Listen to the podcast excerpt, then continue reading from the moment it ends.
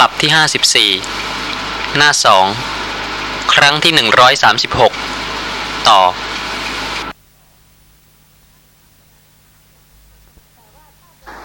แต่ว่าถ้ากระจัดกระจายออก แต่ละรูปไม่มีรูปนั่งท่าเล็กๆ ไม่มีรูปนอนท่าเล็กๆ ไม่มีรูปยืนท่าเล็กๆ ไม่มีรูปเดินท่าเล็กๆ ในแต่ละรูปเลย แต่ว่ามีลักษณะของรูปปรมัต ไม่ว่าจะกระจัดกระจายแตกย่อยอย่างไร ก็จะต้องมีสภาพของรูปที่เป็นปรมัตเป็นสภาพที่มีจริง ที่ไม่ใช่นั่ง ไม่ใช่นอน ไม่ใช่ยืน ไม่ใช่เดิน นั่นเป็นรูปปรมัตเพราะฉะนั้นท่านั่งท่านอนท่ายืนท่าเดิน เป็นแต่เพียงรูปหลายหลายรูปที่มาประชุมรวมกันทรงอยู่ตั้งอยู่ ในลักษณะอาการเช่นนั้น แต่ไม่ใช่วิการรูป ศีลพัตประมาสกายคันธะหมายความถึงการลูบคลำข้อประพฤติปฏิบัติที่ผิดจากมรรคมีองค์แปดแล้วก็ยังมีความเข้าใจคิดว่า สามารถที่จะจ้อง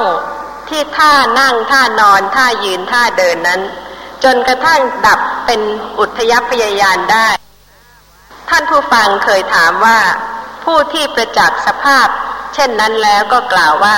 เหมือนกระตกกระไดใจหายวูบ การประจักษ์ไตรลักษณะของนามธรรมและรูปธรรมที่กำลังปรากฏในขณะนี้ คือเห็นที่กำลังมีสีที่กำลังปรากฏ ได้ยินกับเสียงที่กำลังปรากฏ ตามความเป็นจริงตามปกติ อันไหนเป็นปัญญาแท้ เป็นปัญญาที่รู้ชัดจริง ๆ ในสิ่งที่มีจริงแล้วก็เกิดดับจริง ๆ เป็นปกติด้วย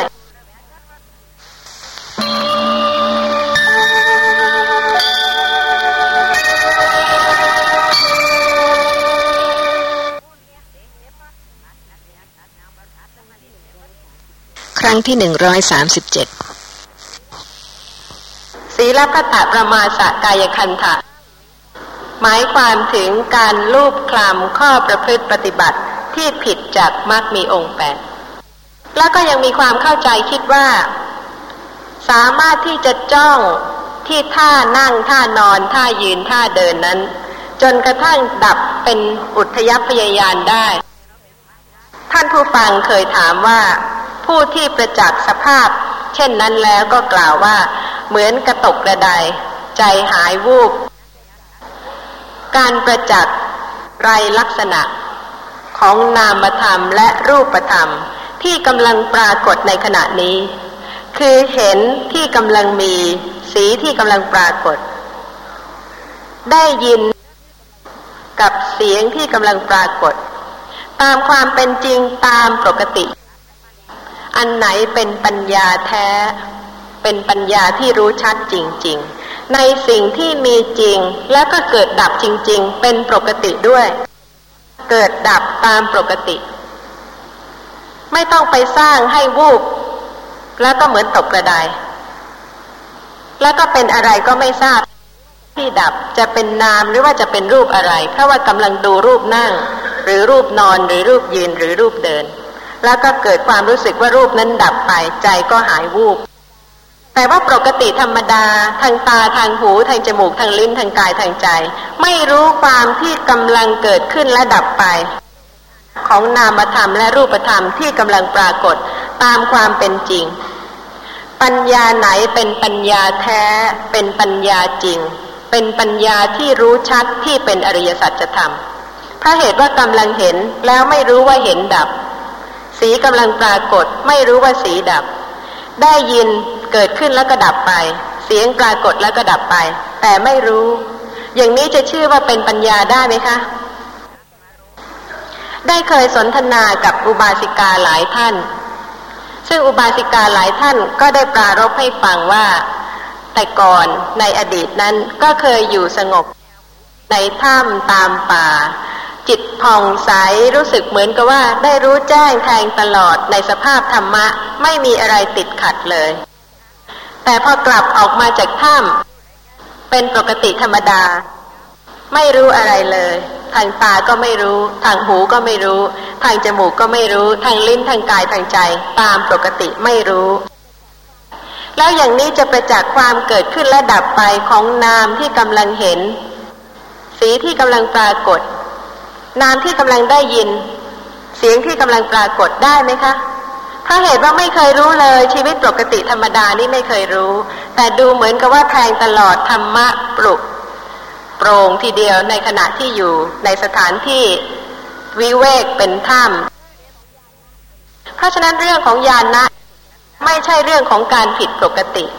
ไม่ใช่เรื่องของคนอื่นที่จะมาจับได้ว่าคนนี้กำลังถึงญาณะขั้นนั้น เพราะกำลังผิดปกติอย่างนั้นอย่างนี้ นั่นไม่ใช่เรื่องของปัญญา เรื่องของปัญญาแล้วก็เป็นเรื่องที่ปัญญารู้ชัดในลักษณะของนามและรูปแล้วแต่ว่าจะเป็นญาณะขั้นไหน ถ้าเป็นนามะรูปะปริเฉทญาณะปัญญารู้ชัดในลักษณะที่ต่างกัน ของนามธรรมและรูปธรรม ทีละอย่าง ที่กำลังปรากฏในขณะนั้น โดยที่ท่านเลือกไม่ได้ ว่าท่านจะรู้ทางตาหรือทางหู หรือทางจมูก หรือทางลิ้น หรือทางกาย ปัญญารู้ชัดเกิดขึ้นอย่างรวดเร็ว ทางมโนทวารในลักษณะที่ต่างกันของนามธรรมและรูปธรรม แล้วแต่ว่าบุคคลหนึ่งจะรู้นามอะไรกี่ชนิด จะรู้รูปอะไรกี่ชนิดที่กำลังปรากฏเป็นปกติในขณะนั้น นี่เป็นเพียงนามรูปะปริเฉทญาณนะยังไม่ได้สามารถที่จะแทงตลอดไปถึงอริยสัจธรรม เพราะว่าอินทรีย์ยังไม่แก่กล้า ที่จะรู้แจ้งอริยสัจธรรมในขณะนั้น แต่ว่าอินทรีย์ได้อบรมมาที่จะให้รู้ชัดในลักษณะของนามและรูปที่เป็นนามรูปะปริเฉทญาณนะทำไมเวลาที่ท่านระลึกรู้ลักษณะของนามหรือรูป และท่านไม่เห็นภัยเลย อย่างท่านที่กำลังระลึกรู้ลักษณะที่เย็น เห็นโทษเห็นภัยไหมคะ ไม่เห็นมีอะไรเกิดขึ้น ยังไม่เป็นโทษยังไม่เป็นภัย เพราะอะไรคะเพราะว่าไม่ใช่อุทยพยายานรูปดับก็ดับไม่เห็นเป็นโทษไม่เห็นเป็นภัย เพราะความอุ่นใจ ว่าตัวตนยังมีอยู่ที่เวทนาสัญญาสังขารวิญญาณ เพราะฉะนั้นทันทีที่ ระลึกรู้ลักษณะของนาม หรือรูปเพียงอย่างหนึ่งอย่างใด ไม่พอเพราะเหตุว่าเยื่อใยยังเต็มที่ขันอื่น ไม่ได้ไปจักจริง ๆว่า ไม่มีอะไร มีแต่สภาพของนามที่ไม่ใช่ตัวตน เกิดแล้วก็ดับ หรือว่ารูปที่ไม่ใช่ตัวตน เกิดขึ้นแล้วก็ดับไป ถ้าท่านประจักษ์อย่างนั้นจริง ๆ ไม่มีความหลงเหลือสักกายทิฏฐิ เพราะว่าท่านพิจารณานามรูปทั่วหมดแล้ว ปัญญาของท่านที่แทงตลอดในความเกิดขึ้นและดับไป ก็ทำให้เห็นว่าเป็นโทษเห็นว่าเป็นภัย ประจักษ์ว่าลักษณะนั้นเป็นนามธรรมเป็นรูปธรรมจริง ๆได้ แต่เพราะเหตุว่าเวลานี้ เย็นเมื่อกี้นี้ก็ดับไป เสียงเมื่อกี้นี้ก็ดับไป ได้ยินเมื่อกี้นี้ก็ดับไป เยื่อใยตัวตนที่มีอยู่ที่นามอื่นรูปอื่น ไม่เห็นเป็นโทษเป็นภัยเพราะอุ่นใจว่าตัวตนยังอยู่เต็ม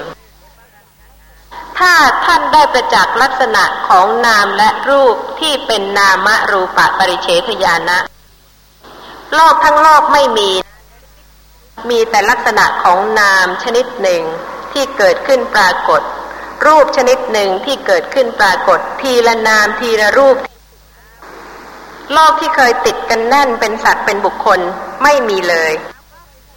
ประจักษ์สภาพที่ไม่ใช่เป็นตัวตนเป็นสัตว์บุคคล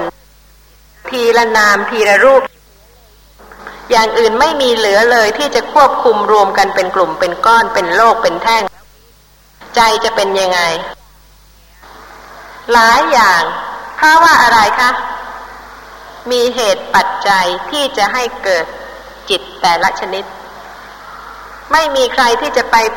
ดัดแปลงประคับประคองเป็นอัตตาที่จะไปฝ่าฝืนทำอย่างโน้นทำอย่างนี้ขึ้นได้เลย ในขณะนั้น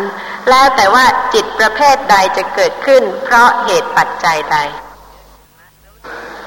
สภาพธรรมะใดเกิดแล้วก็ต้องดับไป พร้อมหรืออยังที่จะประจักษ์ความเกิดขึ้นและดับไป ถ้าไม่พร้อมเพราะอะไร เพราะว่ารู้ยังไม่ทั่ว ไม่อย่างนั้นญาณะก็คงจะไม่มีมากมายอย่างนี้ มีข้อสงสัยในเรื่องนี้ไหมคะ มีท่านผู้ฟัง ก็ได้บอกว่า รู้สึกตัวเองว่าเป็นคนที่เจ้าโทสะเพราะเหตุว่าเวลาที่โกรธ โกรธแรง สังเกตรู้ว่าเป็นคนที่เจ้าโทสะได้เพราะเหตุว่าลักษณะของโทสะนั้นตึงตัง เวลาโกรธแล้วก็ระงับไม่อยู่ ออกมาทางกายบ้างทางวาจาบ้าง เป็นความรู้สึกโทมนัสอย่างรุนแรงบ้าง เพราะฉะนั้นก็ทราบว่าตนเองนั้นเป็นคนที่มีโทสะมาก แต่ไม่รู้ตัวเลยค่ะ ว่าเวลาที่ไม่ใช่โทสะจิตเป็นอะไร โลภะมูลจิตเป็นพื้นอยู่ตลอดเวลาตั้งแต่ตื่น จนกระทั่งหลับไป ไม่ว่าจะเห็นไม่ว่าจะได้ยิน ไม่ว่าจะได้กลิ่น ไม่ว่าจะรู้รสไม่ว่าจะรู้สิ่งที่กำลังกระทบสัมผัส เพราะฉะนั้นเรื่องของการที่จะรู้สึกตัวว่าเป็นคนเจ้าโทสะที่จริงและโลภะที่เป็นพื้นอยู่เป็นปกติ ไม่รู้สึก ว่าความจริงแล้วทุกคน ก็มีโลภะมูลจิตมาก เป็นพื้นอยู่ จึงทำให้เวลาที่กระทบกับสิ่งหนึ่งสิ่งใดที่ไม่เป็นไปตามความต้องการ ก็เกิดโทสะปฏิฆะ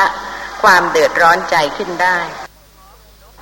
ปัญหาสำหรับผู้ที่เจริญสติปัฏฐานก็อาจจะมีว่า จะระลึกรู้ลักษณะของสาราคจิต โลภะมูลจิตได้ ในขณะไหน แต่ให้ทราบว่าถ้าไม่ระลึกรู้ลักษณะของสภาพธรรมะที่มีจริง ๆ ที่เคยไม่รู้ ให้ทั่ว ไม่ว่าจัดสภาพธรรมะนั้นจะเป็นอะไร จะเป็นนามใดจะเป็นรูปใดก็ตาม ก่อนที่การละคลายการยึดถือว่าเป็นตัวตนจะมีได้ สติก็จะต้องระลึกรู้สภาพธรรมะนั้นตามความเป็นจริงเสียก่อน เพราะฉะนั้นสำหรับท่านที่เริ่มเจริญสติปัฏฐาน ก็แล้วแต่สติ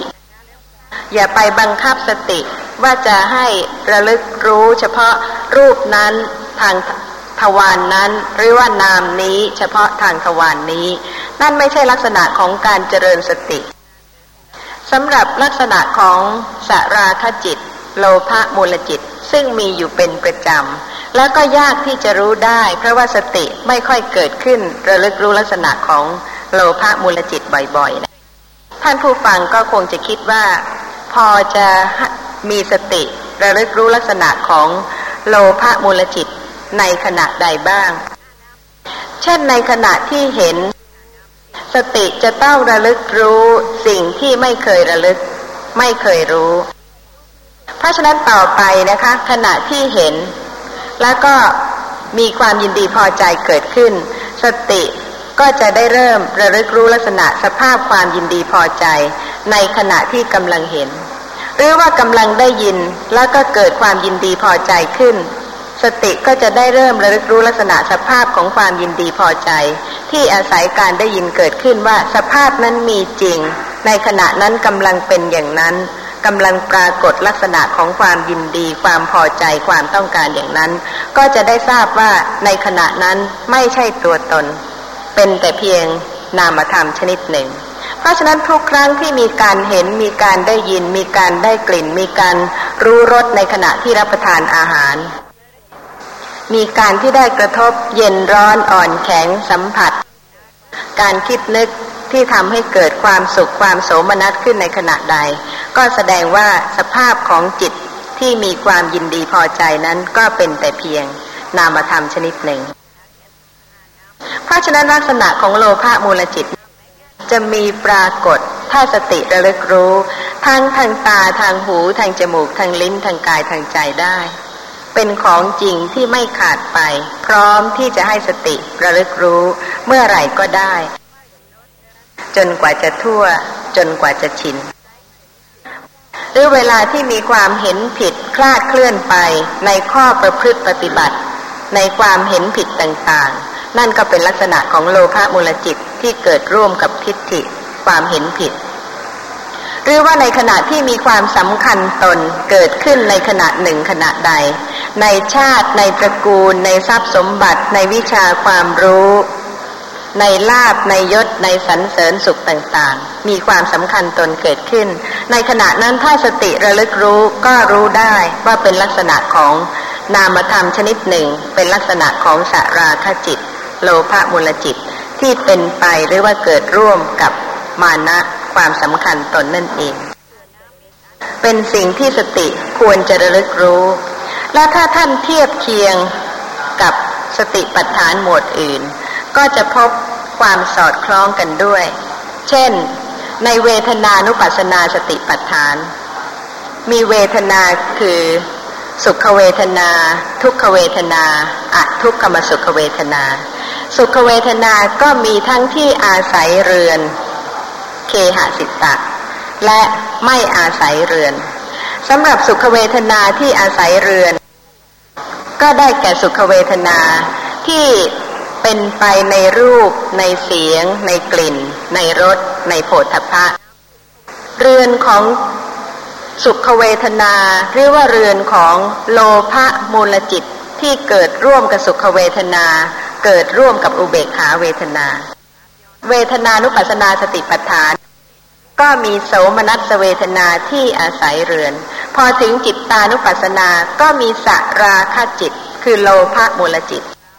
เพราะฉะนั้นก็เป็นสิ่งที่สอดคล้องกันว่าเมื่อสภาพธรรมะนั้นมีจริง สติก็ระลึกรู้ได้ เชิญค่ะ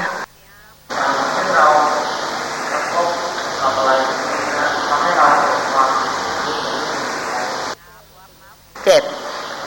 จะเจริญสติยังไงใช่ไหมคะ เจ็บที่ไหนคะระลึกที่นั่น สภาพธรรมะปรากฏที่ไหน ระลึกตรงที่ลักษณะของสภาพธรรมะที่กำลังปรากฏทันที ไม่มีตัวตนแต่สภาพความรู้สึกปวดหรือเจ็บมี เป็นของจริงในขณะนั้นกำลังเกิดกำลังปรากฏ ความรู้สึกนั้นเกิดขึ้นเพราะเหตุปัจจัย ถ้าไม่มีการกระทบระหว่างวัตถุที่แข็งกับร่างกายส่วนนั้นแล้วแล้วก็ความรู้สึกปวดหรือเจ็บก็มีไม่ได้ มีผัสสะเกิดแล้วมีการกระทบแล้ว ที่จะไม่ให้มีเวทนาคือความรู้สึกนั้นเป็นไปไม่ได้เลย ไม่มีใครสามารถที่จะบังคับว่าเมื่อกระทบแล้วไม่ให้เกิดความรู้สึกใด ๆ ขึ้นทั้งสิ้น ไม่ได้ ใครก็บังคับไม่ได้เพราะเหตุว่าผัสสะการกระทบนั้น เป็นปัจจัยที่ให้เกิดความรู้สึก เมื่อมีเวทนาความรู้สึก สัญญา ความจำความรู้สึกนั้นก็มี ที่ว่าเจ็บ มีสัญญาคือความจำในลักษณะของเวทนา นี่เป็นเรื่องของสภาพธรรมะ มีเหตุปัจจัยที่ทำให้เกิดขึ้นปรากฏเป็นไป แต่ละอย่าง ตามปัจจัยนั้น ๆ สิ่งใดกำลังเกิดขึ้นปรากฏ เป็นปัจจุบันในขณะนั้น สติระลึกรู้ แล้วก็จะประจักษ์ว่า สภาพนั้น ๆ ไม่ใช่สัตว์ ไม่ใช่บุคคล ไม่ใช่ตัวตนเพราะเหตุว่าถ้าระลึกลักษณะสภาพของนามธรรม ก็จะทราบความจริงได้ว่า นามธรรมมีหลายอย่าง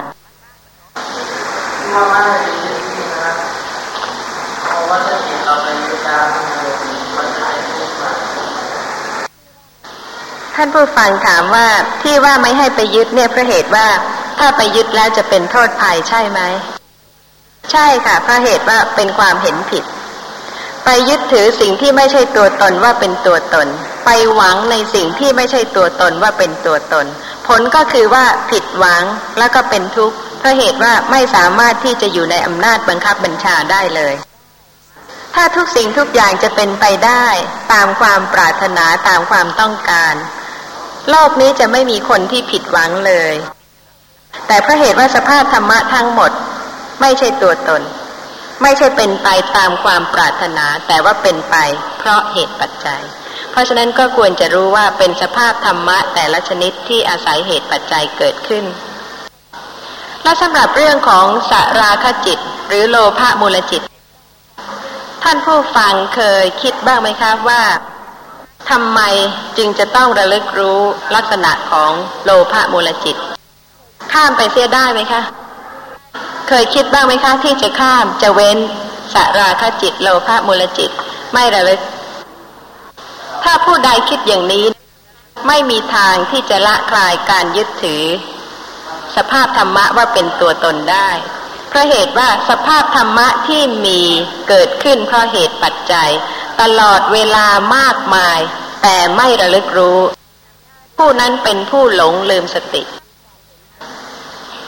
ทางตามีการเห็นเกิดขึ้น แต่ไม่ระลึกรู้ลักษณะของสาราคจิต หรือโลภะมูลจิต ซึ่งทุกคนมี เพราะฉะนั้นในขณะที่สาราคจิตมีเกิดขึ้นปรากฏ แล้วสติไม่ระลึกรู้ ชื่อว่าเป็นผู้หลงลืมสติ ไม่ชื่อว่าเป็นผู้มีสติ เพราะฉะนั้นผู้เจริญสติเป็นผู้ที่มีสติ ตามปกติ ตามปกติของท่านมีตา มีการเห็น มีความพอใจ ความไม่พอใจ ที่อาศัยทางตาเกิดขึ้น มีหู มีการได้ยิน มีเสียง มีความพอใจ มีความไม่พอใจที่อาศัยทางหูเกิดขึ้น ทางจมูกมีการรู้กลิ่น ไม่ได้หยุดอยู่เพียงแค่รู้กลิ่น แต่ว่ามีความพอใจ มีความไม่พอใจที่อาศัยการรู้กลิ่นเกิดขึ้น ขณะที่รับประทานอาหารทุกวันทุกวันเป็นปกติ ก็มีการรู้รสและก็ไม่ได้มีแต่เฉพาะการรู้รสเท่านั้น ยังมีความพอใจความไม่พอใจที่อาศัยการรู้รสเกิดขึ้น ในขณะที่มีสิ่งกระทบกาย เมื่อมีกายก็ต้องมีสิ่งที่กระทบ เย็นบ้างร้อนบ้างอ่อน บ้างแข็งบ้างตึงบ้างไหวบ้าง แล้วก็มีความพอใจความไม่พอใจที่อาศัยเกิดจากการกระทบนั้น แล้วสติไม่ระลึกรู้ เป็นผู้ที่หลงลืมสติ เพราะฉะนั้นผู้ที่เจริญสติ ต้องเจริญนาน แล้วก็ต้องรู้ชัดในสภาพธรรมะแต่ละชนิดตามความเป็นจริง จนทั่วจึงสามารถที่จะละคลาย การยึดถือสภาพธรรมะว่าเป็นสัตว์เป็นบุคคลเป็นตัวตนได้ เพราะฉะนั้นจะเว้นไม่ระลึกรู้ลักษณะของสาราคจิตได้ไหมคะ ในเมื่อเป็นของจริง มีปรากฏแล้วก็มีมากด้วย สิ่งที่มีจริงมีปรากฏและมีมากและเว้นเสียไม่ระลึกรู้ อย่างนั้นก็ยังคงเป็นอวิชชา ไม่ใช่วิชา อีกข้อหนึ่งซึ่งท่านผู้ฟังก็อาจจะสงสัยในเรื่องของจิตตานุปัสสนาที่เป็นสาราคจิต คืออาจจะสงสัยว่าการระลึกรู้ลักษณะของสาราคจิต โลภะมูลจิตนี้ จะระลึกรู้ในขณะไหนได้ เพราะสำหรับผู้ที่เริ่มเจริญสติ สติยังไม่มีกำลังกำลังดูอะไรเพลินสนุกสนุก สติจะระลึกรู้ง่ายหรือยาก ทางหูก็เหมือนกันกำลังพอใจสิ่งที่ได้ยินได้ฟัง เพลิดเพลินสนุกสนาน สติจะระลึกรู้ง่ายหรือยาก เวลาที่ได้กลิ่นที่พอใจ เป็นสาราคจิต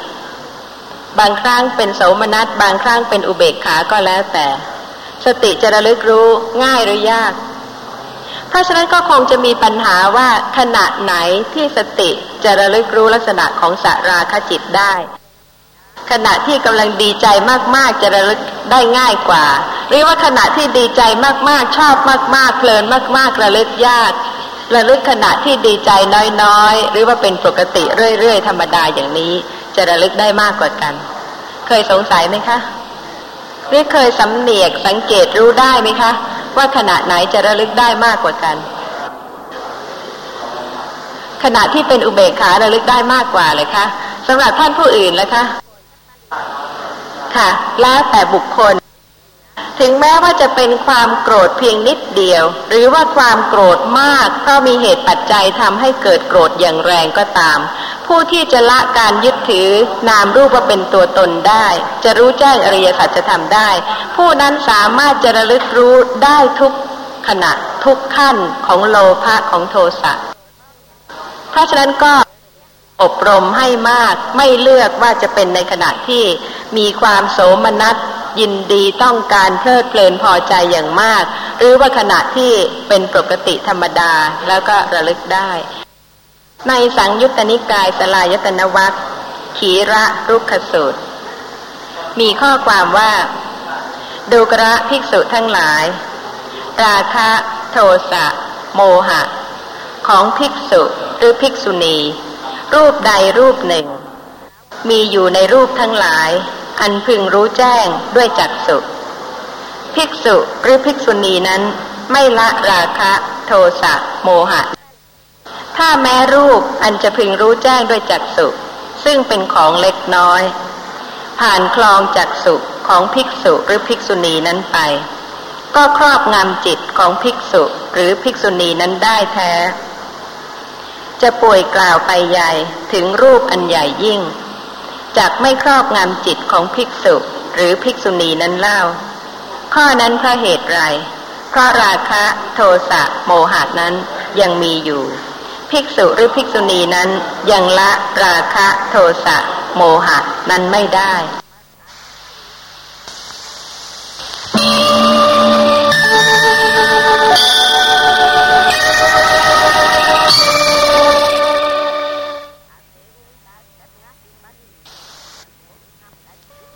ครั้งที่หนึ่งร้อยสามสิบแปด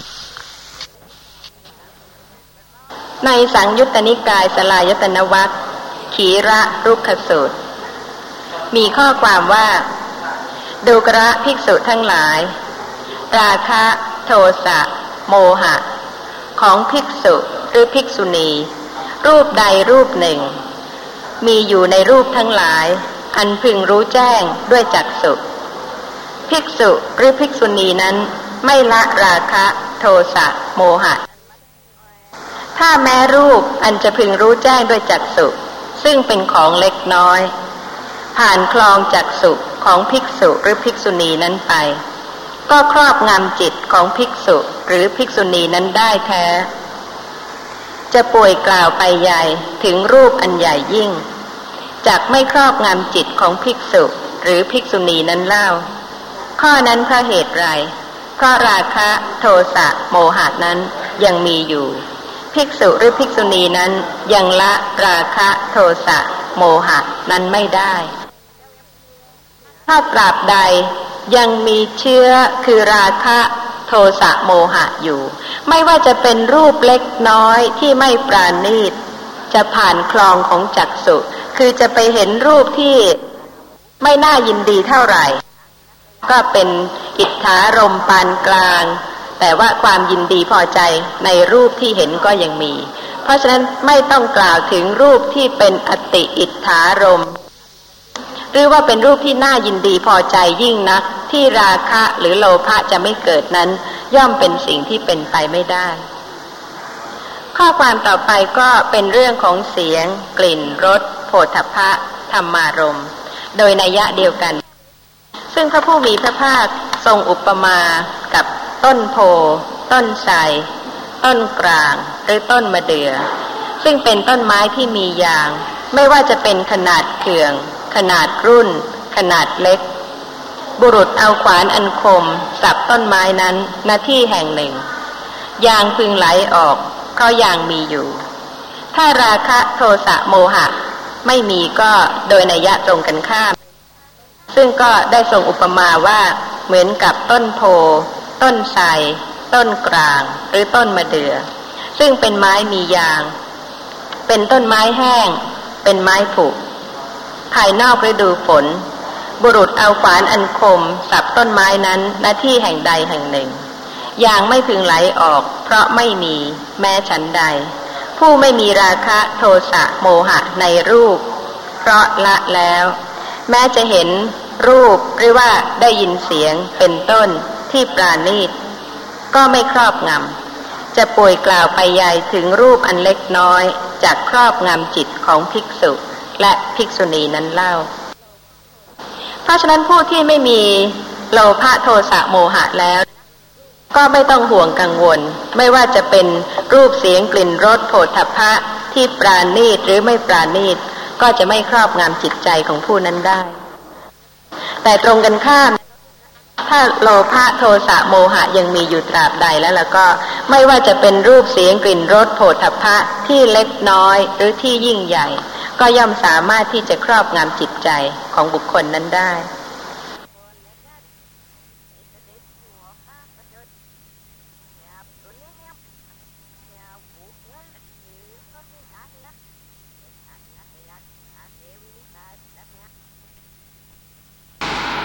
รายการแนวทางเจริญวิปัสนา ของมูลนิธิศึกษาและเผยแพร่พระพุทธศาสนา บรรยายโดยอาจารย์สุจินบริหารวนเขต ตลับที่ 54 หน้าหนึ่ง ครั้งที่หนึ่งร้อยสามสิบห้าต่อ พยาปาทะกายคันธะหนึ่งศีลพัตตประมาสะกายคันธะหนึ่งอิทางสัจจาพินิเวสะกายคันธะหนึ่ง คันธะนี่ก็คือเครื่องผูกไว้ ไม่ให้หลุดไป โดยสภาพของเจตสิก ได้แก่โลภะเจตสิกหนึ่งโทสะเจตสิกหนึ่งแล้วก็ทิฏฐิเจตสิกหนึ่งจะเห็นได้ว่าในเรื่องของอาสวะก็ดี โอคะก็ดี โยคะก็ดี อกุศลธรรมที่เป็นอาสวะ เป็นโอคะ เป็นโยคะ ได้แก่โลภะเจตสิก ทิฏฐิเจตสิกโมหะเจตสิก แต่พอถึงคันถะสี่โลภะก็ยังคงเป็นคันถะทิฏฐิก็ยังคงเป็นคันถะแต่อวิชชาไม่เป็นคันถะแล้วก็เพิ่มอีกคันถะหนึ่ง คือโทสะได้แก่พยาปาทะกายคันถะซึ่งสภาพธรรมะที่จะได้ทรงจำแนกไว้เป็นประเภท ก็ต้องเป็นสภาพธรรมะ ตามความเป็นจริงของสภาพธรรมะนั้น ๆ เป็นต้นว่าอภิชากายคันถะที่เป็นเครื่องผูก ความยินดีพอใจในรูปในเสียง ในกลิ่น ในรสในอารมณ์ทั้งปวง ในวงสาคนาญาติ ในพวกพ้อง ในเพื่อนฝูง ในมิตรสหาย เป็นเครื่องผูกประการหนึ่ง บางท่านนะคะ ไม่มีความเห็นผิดอย่าง พวกพ้องเพื่อนฝูงมิตรสหาย แต่ก็ไม่สามารถที่จะจากไปสู่ข้อปฏิบัติที่ถูกได้ เพราะมีความคลุกคลีเป็นพวกพ้องเป็นเพื่อนฝูงกับหมู่คณะนั้น เป็นสิ่งที่เป็นไปได้ไหมคะ ความใกล้ชิด ความคลุกคลีกับหมู่คณะกับพวกพ้อง ถึงแม้ว่าความเห็นของท่านไม่เหมือนกับ หมู่คณะพวกพ้องก็จริง แต่กระนั้นความคลุกคลีความสนิทสนม การงานที่ต้องประกอบร่วมกัน ก็อาจจะเป็นเครื่องผูกอันหนึ่ง ที่ทำให้ท่านไม่ไปสู่ข้อประพฤติปฏิบัติที่ถูกได้ เป็นไปได้ไหมคะ ท่านที่เห็นแก่บุคคล ไม่ได้เห็นแก่ธรรมะ เป็นอภิชากายคันถะที่จะผูกไว้ กับหมู่คณะหรือพวกพ้อง อภิชากายคันถะนี่ก็เป็นเครื่องผูกอันหนึ่ง โลภะเจตสิกแล้วแล้วก็มีกิจทางฝ่ายอากุศลครบถ้วนทุกประการทีเดียว ไม่ว่าจะเป็นอาสวะ ไม่ว่าจะเป็นโอคะ ไม่ว่าจะเป็นโยคะ ไม่ว่าจะเป็นคันถะสำหรับคันถะต่อไปคือคันถะประการที่สองได้แก่พยาปาทะกายคันถะ ความขุนเคืองใจ ในสิ่งที่บุคคลอื่นได้ทำความเสื่อมเสียกับตน ก็อาจจะเป็นเครื่องกั้นอันหนึ่งก็ได้ ความขุนเคืองใจที่บุคคลอื่นทำความเจริญให้กับบุคคลผู้ไม่เป็นที่รัก ก็อาจจะเป็นเครื่องกั้นอันหนึ่งก็ได้ ทั้งที่ทำแล้วกำลังทำหรือรู้ว่าจะทำหรือคิดว่าจะทำก็เป็นเหตุที่ทำให้ขุนเคืองใจ นี่ก็เป็นเรื่องที่ให้เห็นว่าเครื่องผูกเครื่องกั้น ก็มีทั้งโลภะเจตสิกและก็โทสะเจตสิกสำหรับเครื่องผูกประการสำคัญอีกสองประการ ก็คือสีลัพตะประมาสะกายคันทะประการหนึ่ง ได้แก่การลูบคลำข้อประพฤติปฏิบัติ ที่ไม่ใช่มรรคมีองค์แปดหรือว่าผิดจากมรรคมีองค์แปด กับอีกทางสัจจาพินิเวสะกายคันธะในข้อที่เป็นเครื่องผูก ทิฏฐิได้แยกออกเป็นสอง ความเห็นผิด แยกออกเป็นศีลพตะประมาสะกายคันธะหนึ่งแล้วก็อีกทางสัจจาพินิเวสะกายคันธะอีกหนึ่งผู้ที่จะละศีลพตะประมาสะกายคันธะได้ คือพระโสดาบันบุคคล และอีกทางสัจจาพินิเวสกายคันธะก็เช่นเดียวกันนะคะ ผู้ที่จะละได้ก็คือผู้ที่เป็นพระโสดาบันบุคคล เรื่องของกายคันธะจะเห็นได้นะคะว่ามีโลภะเจตสิกเป็นเครื่องผูกไว้ประการหนึ่ง มีโทสะเจตสิกเป็นเครื่องผูกไว้ประการหนึ่ง แล้วก็มีทิฏฐิที่เป็นเครื่องผูกไว้ทั้งในข้อปฏิบัติที่เป็นศีลพัตประมาสกายคันธะ และอีกทางสัจจาพินิเวสะคือความเห็นผิดอื่น นอกจากศีลพัตประมาสกายคันธะท่านผู้ฟังคงสงสัยว่าทำไมโมหะ ซึ่งเป็นอวิชชา เป็นโอคะ เป็นโยคะ แต่ไม่เป็นคันธะ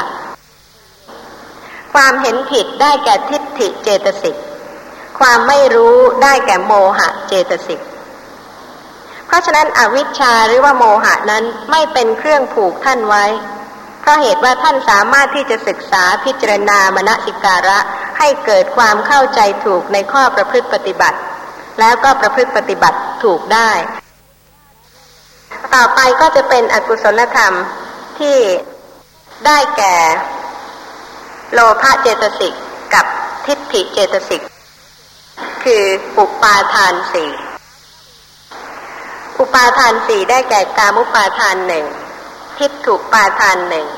สีลพัตุปาทานหนึ่งอัตวาทุปาทานหนึ่งคือสำหรับโลภะเจตสิกได้แก่กามุปาทานหนึ่งแต่ทิฏฐิเจตสิกนั้นได้แก่ทิฏฐุปาทานหนึ่งสีลพัตุปาทานหนึ่งอัตวาทุปาทานหนึ่งทิฏฐุปาทาน ก็ได้แก่ความเห็นผิด บาปบุญไม่มี และก็ความเห็นผิดประการอื่น ๆ ต่อไปทั้งหมด ศีลพัตุปาทาน เวลาที่ท่านมีความเข้าใจข้อประพฤติปฏิบัติคลาดเคลื่อน เป็นกายคันถะแล้ว ผูกไว้แล้วนะคะ ไม่ให้หลุดไปง่าย ๆ แล้วท่านยังยึดมั่นอย่างเหนียวแน่นทีเดียวในข้อปฏิบัติผิด เป็นสีลับพตุปาทาน ถ่ายถอนลำบากเพราะเหตุว่า มีความยึดมั่นอย่างเหนียวแน่นทีเดียว แล้วก็ยังมีอัตวาทุปาทาน ซึ่งได้แก่สักกายทิฏฐิ การเห็นผิดยึดถือสภาพธรรมะว่าเป็นตัวตน เพราะฉะนั้นความเห็นผิดทั้งหมด ก็มาจากอัตวาทุปาทาน ซึ่งได้แก่สักกายทิฏฐิ นี่ก็เรื่องของอุปาทานก็ได้แก่โลภะเจตสิกหนึ่งดวง ทิฏฐิเจตสิกหนึ่งดวง อกุศลและเจตสิกถึงสิบสี่แต่ว่าเจตสิกที่เป็นโลภะกับทิฏฐิเนี่ยค่ะทำกิจของอกุศลธรรมมากกว่าอากุศลเจตสิกดวงอื่น ๆ อกุศลธรรมประเภทต่อไปก็คือนิวรณ์หกซึ่งท่านผู้ฟังก็คงจะคุ้นหูกับนิวรณ์ห้า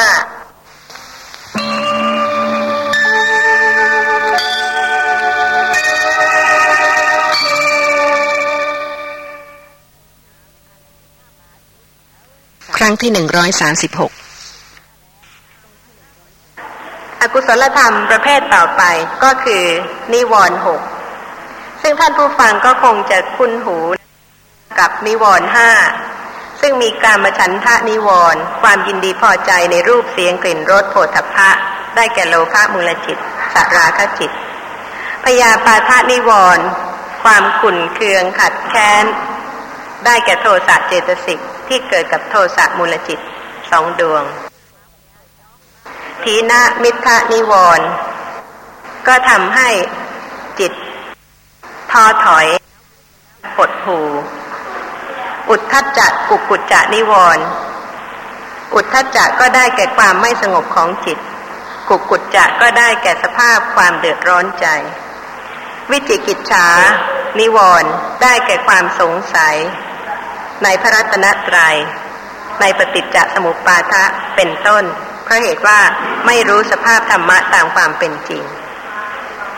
ก็สงสัยว่าถ้าอรหันตสัมมาสัมพุทธเจ้าและพระสาวกท่านจะรู้อย่างนี้ได้หรือ บางคนกล่าวเลยค่ะ รู้ไม่ได้หรอก ปกติธรรมดาอย่างนี้รู้ได้ยังไง เห็นที่จะเกิดดับ ได้ยินที่จะเกิดดับ สีที่จะเกิดดับ เสียงที่จะเกิดดับ ตามปกติธรรมดาธรรมดาชีวิตปกติธรรมดารู้ไม่ได้ อย่างนี้เรียกว่าหมดความสงสัยในพระรัตนตรัยได้ไหมคะ ไม่ย้อนกลับไปคิดว่า พระอรหันตสัมมาสัมพุทธเจ้ารู้ได้ไหมทรงสั่งสอนหนทางที่จะให้สาวก รู้ตามด้วยได้ไหม และสาวกที่ท่านเป็นอริยะสาวกแล้ว ท่านรู้อย่างนี้ได้ไหมกำลังเห็นกำลังได้ยินกำลังได้กลิ่นกำลังคิดนึกกำลังเป็นสุขเป็นทุกข์ตามปกติธรรมดา ผู้ที่เป็นอริยะสาวกรู้ได้ไหมถ้าใครคิดว่าไม่ได้ ไม่หมดวิจิกิจฉานิวรณ์ไม่หมดความสงสัยในพระรัตนตรยัยก็ของจริงนี่คะ ไม่ใช่ของเท็จตาก็จริง เห็นก็จริง สีก็จริง ได้ยินก็จริง เสียงก็จริงทำไมจะประจักษ์ไม่ได้ ในเมื่อเป็นของจริง ก็ย่อมสามารถที่จะประจักษ์ได้สำหรับนิวรณ์ที่หกก็คืออวิชชานิวรณ์ได้แก่โมหะเจตสิกที่เกิดกับอกุศลจิตทุกดวง นี่ก็แสดงให้เห็นว่ามีเครื่องขัดขวางที่จะไม่ให้เป็นไปในกุศลธรรม หลายชนิดหลายประเภทนะคะ เป็นต้นว่าความยินดีพอใจในรูปเสียงกลิ่นรสผลทพะ เรียกว่าความโทมนัสขุนเคือง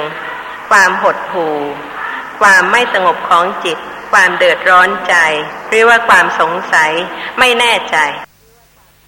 สำหรับอกุศลธรรมหมวดต่อไป ซึ่งเป็นหมวดที่เจ็ด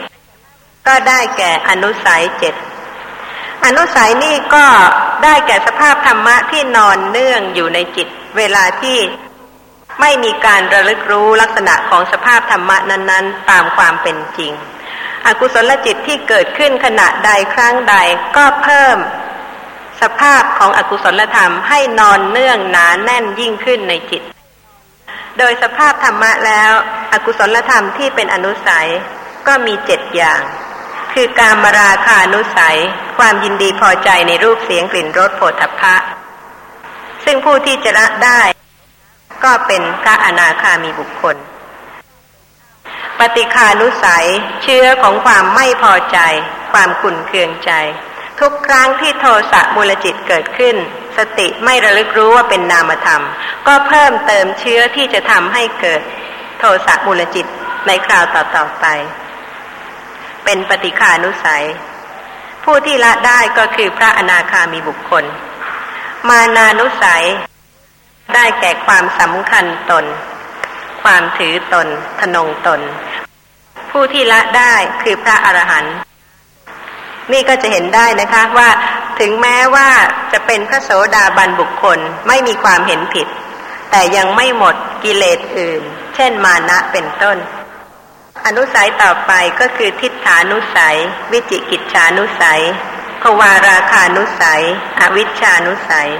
ซึ่งก็คงจะไม่สงสัยนะคะ เพราะว่าได้กล่าวถึงแล้ว ค่ะ มานะเป็นสภาพธรรมะที่ถือตน ทนงตัว มีใครชอบให้ใครทนงตัว หรือถือตัวบ้างไหมคะ และการที่จะทนงตัวถือตัว ถ้ายังไม่ใช่พระอรหันต์แล้วก็มี แต่ว่าความหยาบความเบาบางเนี่ยค่ะ ก็ต่างกันไป ผู้ที่ยังไม่ใช่พระอริยะบุคคล อกุศลเนี่ยก็มากมายทุกอย่างเลย แล้วแต่ว่าใครจะสะสมหนักมาในทางใด หรือว่าใครจะขัดเกลาให้เบาบางลงไปได้แล้ว ในแต่ละทาง แต่ถ้ายังไม่บรรลุคุณธรรมของความเป็นพระอริยะบุคคลแล้วแล้วก็ไม่หมดเป็นสมุดเฉดก็ยังคงมีมากน้อยต่างกัน อย่างมานะในขุทกะนิกายมหานิเทศ อัตตะทันดะสุตตะนิเทศที่สิบห้าก็เป็นเรื่องของ มานะ ที่ว่าคำว่าพึงกำหนดรู้มานะ ให้เว้นหรือเปล่าคะมานะนี่ถ้าท่านที่ศึกษาปรมัตธรรมแล้วก็จะทราบว่าเกิดกับโลภะมูลจิตสราคจิตสราคจิตมีมาก แล้วก็เป็นสิ่งที่จะต้องระลึกรู้ ยิ่งระลึกรู้ละเอียดเท่าไหร่ ก็ยิ่งละความไม่รู้ ละการที่จะหลงผิดเข้าใจผิด ยึดถือว่าเป็นตัวตนเป็นสัตว์บุคคล เพราะเหตุว่าถึงแม้ว่าจะเป็นสภาพอกุศลธรรม ถ้าได้ยินได้ฟังแล้วก็ทราบว่าเป็นสิ่งที่จะต้องระลึกรู้ ในขณะที่มานะเกิด สติก็สามารถที่จะระลึกรู้ได้ ถึงแม้ว่าจะไม่ระลึกรู้โดยสภาพของสัราคจิต ซึ่งเป็นจิตตานุปัสสนา ก็จะระลึกรู้ โดยลักษณะของธรรมานุปัสสนาได้ ซึ่งจะไม่พ้นไปเลยค่ะ เรื่องของสติปัฏฐานแล้วก็เป็นสิ่งที่ควรจะต้องระลึกรู้ทั้งนั้น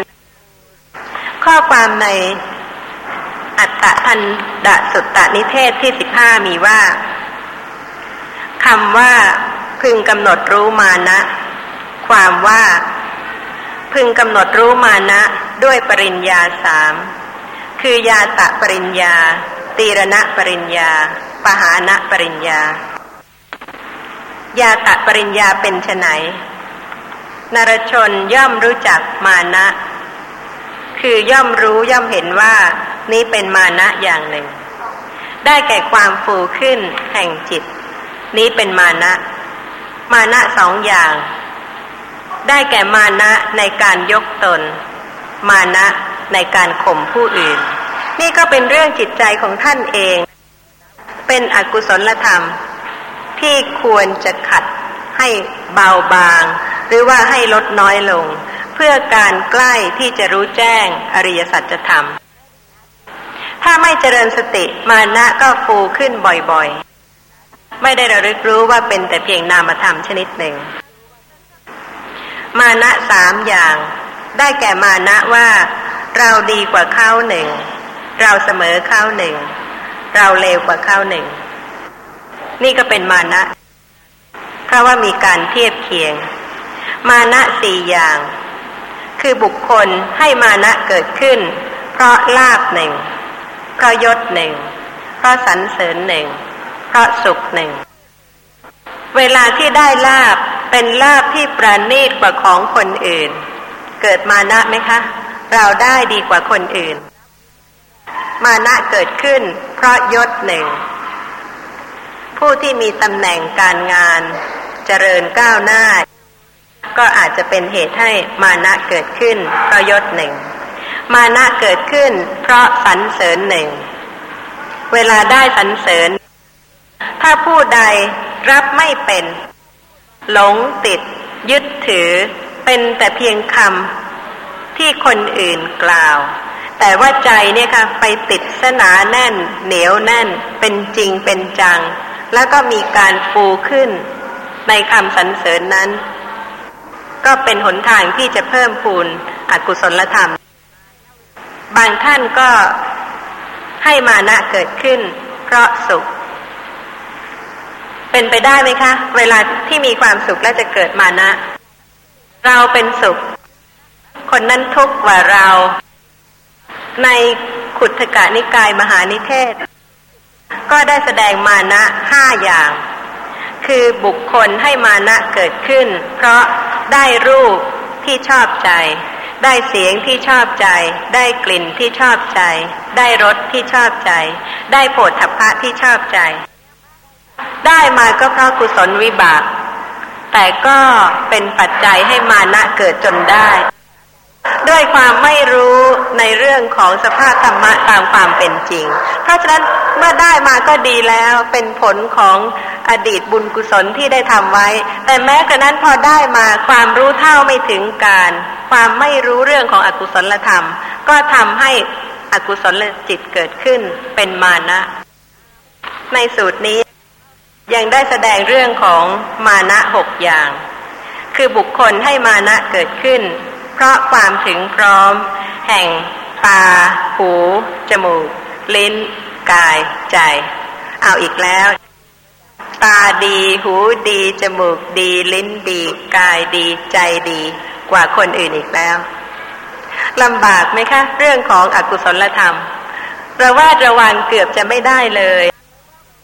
ถ้าขาดสติที่จะเป็นเครื่องกั้น แล้วล่ะก็ไหลไปตามอากุศลธรรม มากมายเหลือเกิน มานะเจ็ดคือความถือตัวหนึ่ง ความดูหมิ่นหนึ่ง ความถือตัวและความดูหมิ่นหนึ่ง ความถือตัวต่ำหนึ่ง ความถือตัวสูงหนึ่ง ความถือตัวว่าเรามั่งมีหนึ่ง ความถือตัวผิดหนึ่ง ถ้าสังเกตดีๆ ก็อาจจะทราบว่าขณะไหนเป็นยังไง หรือว่าใครกำลังเป็นยังไงก็ได้ นอกจากนั้นก็ยังมีมานะแปดซึ่งบุคคลให้มานะเกิดขึ้น เพราะลาบหนึ่ง ให้ความถือตัวต่ำเกิด เพราะเสื่อมลาบหนึ่ง ให้ความถือตัวเกิด เพราะยศหนึ่ง ให้ความถือตัวต่ำเกิดขึ้น เพราะเสื่อมยศหนึ่ง ให้ความถือตัวเกิด เพราะสรรเสริญหนึ่ง ให้ความถือตัวต่ำเกิดขึ้น เพราะนินทาหนึ่ง ให้ความถือตัวเกิดขึ้น เพราะสุขหนึ่ง ให้ความถือตัวต่ำเกิดขึ้น เพราะทุกหนึ่ง นี่ก็เป็นเรื่องของโลกธรรม ซึ่งก็หมุนเวียนไป แล้วแต่ว่าผู้ใดกำลังประสบอะไร แต่แม้กระนั้นก็ยังเป็นเหตุให้มานะเกิดได้ นอกจากนั้นก็ยังมีมานะเก้าจำแนกไปตามฐานะที่ว่าดีกว่าคนอื่นหนึ่ง เสมอกับคนอื่นหนึ่ง แล้วก็เลวกว่าคนอื่นหนึ่ง นอกจากนั้นก็มีมานะสิบ เพราะชาติ เพราะตระกูล แล้วก็เพราะวัตถุอื่น ข้อความในสูตรนี้มีว่า รู้ลักษณะมานะ ชื่อว่า ยาตะปริญญา พิจารณามานะ โดยความไม่เที่ยงเป็นทุกข์ เป็นตีรณะปริญญา พิจารณาแล้วละบรรเทาทำให้สิ้นไปเป็นปหานะปริญญา เป็นเรื่องที่จะต้องรู้จะต้องพิจารณาค่ะ แล้วก็เป็นเรื่องของสัราคจิตเพราะเหตุว่าเวลาที่มานะเกิดขึ้น ไม่ได้เกิดขึ้นกับจิตประเภทอื่น แต่ว่าเกิดกับโลภะมูลจิต เป็นสัราคจิตนั่นเอง โลภะมูลจิตมีแปดดวง มานะเกิดกับโลภะทิฏฐิกตักวิปยุตไม่เกิดพร้อมกับความเห็นผิด ยังไม่ทันโทมนัสกำลังเราต่ำกว่า ขณะจิตเร็วมาก ขณะที่เราต่ำกว่านะคะ เราเราเราต่ำกว่า เรานี่คือมานะแล้ว มีเรามีเขานี่คะในขณะที่เราต่ำกว่า ความคิดอย่างนั้นในขณะนั้นเป็นโลภะมูลจิต ที่มีมานะเกิดร่วมด้วย วิถีจิตเร็วมากทีเดียวค่ะทำให้เข้าใจธรรมะสับสน คือธรรมะชนิดนี้บางท่านเข้าใจว่าจะเกิดกับโทสะมูลจิตธรรมะชนิดนั้นบางท่านเข้าใจว่าจะต้องเกิดกับโลภะมูลจิต แต่ความจริงแล้วเป็นเพราะวิถีจิตเกิดติดต่อกันอย่างรวดเร็วมาก อกุศลก็ยังไม่หมด ก็ยังมีที่เป็นสัญญอดก็จะขอกล่าวถึงเพียงย่อๆ สัญญอดก็ได้แก่สภาพธรรมะที่ร้อยเย็บพบนี้กับพบต่อไป ถ้าสัญญอดยังไม่หมดทำให้มีพบต่อไป ในธรรมสังคณีปกรณ์ก็ได้แสดงสัญญอดสิบประการ ได้แก่การมราคะสัญญอดหนึ่งปฏิฆะสัญญอดหนึ่งมานะสัญญอดหนึ่งทิฏฐิสัญญอดหนึ่งวิจิกิจฉาสัญญอดหนึ่ง ศีลพัตประมาสะสัญญอดหนึ่งภวะราคะสัญญอดหนึ่งอิจสาสัญญอดหนึ่งมัจจริยะสัญญอดหนึ่งอวิชชาสัญญอดหนึ่งอิจสาความริษยา ในสมบัติของผู้อื่น ใครรู้ค่ะว่าใครมีใครไม่มี หรือใครมีมากใครมีน้อย สติระลึกรู้เป็นนามธรรมชนิดหนึ่ง เพื่อจะได้ไม่ยึดถือว่าเป็นตัวตน แม้ว่าอิจฉายังไม่หมดเพราะเหตุว่ายังไม่ใช่พระโสดาบันบุคคล แต่ถ้าเป็นพระโสดาบันบุคคลแล้ว ไม่ว่าบุคคลอื่นจะได้ลาบจะได้สักการะจะได้สรรเสริญอย่างไร ท่านก็รู้ว่าเป็นนามธรรมเป็นรูปธรรม ไม่จำเป็นที่จะต้องไปอิจฉาหรือว่าริษยาบุคคลใดเลย สำหรับมัจฉริยะก็ได้แก่ความตรณีอาวาสที่อยู่ตรณีตระกูลตรณีลาบตรณีวันนะคือการสรรเสริญตรณีธรรมะ ในเรื่องของสังโยชน์ได้แสดงไว้ต่างกัน อีกนัยยะหนึ่ง คือจัดเป็นโอรัมภาคิยะสังโยชน์ห้าคือสังโยชน์ที่ผูกไว้ในภพเบื้องต่ำห้า แล้วก็อุดธรรมภาคิยะสัญญาห้าได้แก่สัญญาที่ผูกไว้ในภพเบื้องสูงห้า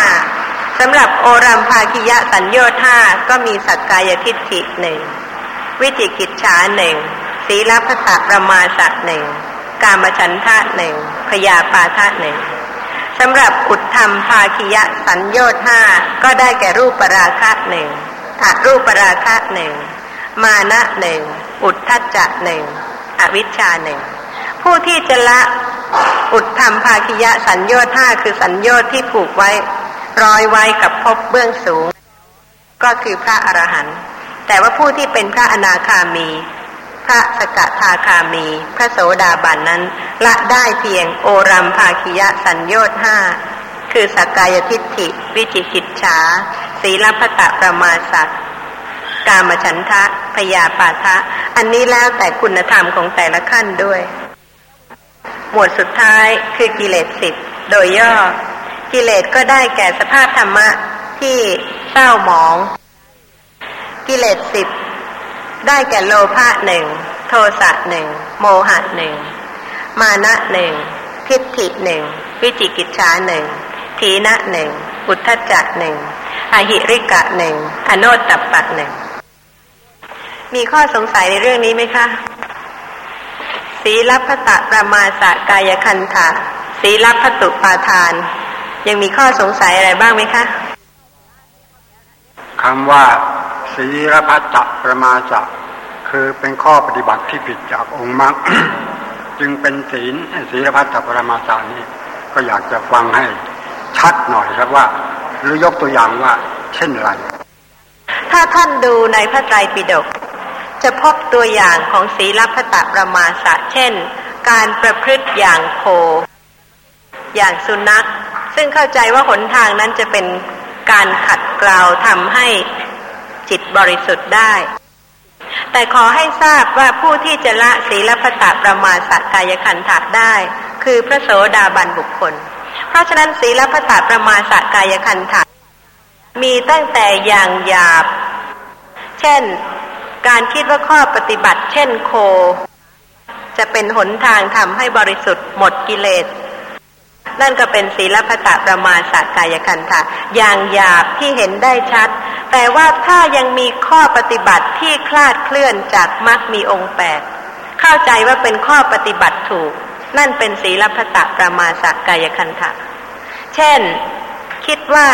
ปัญญาที่กำลังปรากฏเป็นปกติ ประจำวัน นี่ก็เป็นศีลพัตตประมาณสากายคันธะเพราะเป็นเหตุให้ลูกคลำข้อประพฤติปฏิบัติอื่น ที่จะไม่ระลึกรู้ลักษณะของนามและรูปที่กำลังปรากฏเป็นปกติในชีวิตประจำวัน เพราะเข้าใจว่ารู้ไม่ได้การยึดมั่นในการพิจารณาวิการรูปสามหรือวิการรูปห้าว่าจะเป็นทางให้เห็นไตรลักษณ์ได้นั่น จะถือว่าเป็นศีลพัตตุปาทาน หรือว่าศีลพัตตุปรมาสะได้หรือเปล่าวิการรูปทั้งสามคือสภาพที่เบาที่อ่อนที่ควรแก่การงานนี้ มีมหาภูตรูปเป็นประทัดฐาน มีท่านผู้ใดที่สติระลึกรู้ลักษณะของวิการรูปบ้าง ค่ะ ค่ะ ค่ะท่านผู้ฟังกล่าวว่า มีท่านที่ให้รู้รูปนั่งรูปนอน รูปยืนรูปเดิน แล้วก็กล่าวว่า รูปนั่งรูปนอน รูปยืนรูปเดินนั้นเป็นวิการรูป เพราะฉะนั้นท่านผู้ฟังข้องใจ จึงได้ถามอย่างนี้นะคะ ก็เป็นเรื่องที่ท่านผู้ฟังจะต้องตรวจสอบทานกับความเป็นจริง ว่ารูปนั่งซึ่งเป็นท่า มีหรือไม่มี เป็นปรมัตหรือไม่ใช่ปรมัต ไม่ว่าจะเป็นคนเป็นสัตว์เป็นวัตถุสิ่งของต่างๆ เนี่ยค่ะ ทรงอยู่ตั้งอยู่ในลักษณะอาการหนึ่งอาการใด เพราะเหตุว่ามีการประชุมรวมกันของรูปหลายๆรูป จึงทำให้มีลักษณะอาการที่ทรงอยู่ตั้งอยู่ในลักษณะนั้น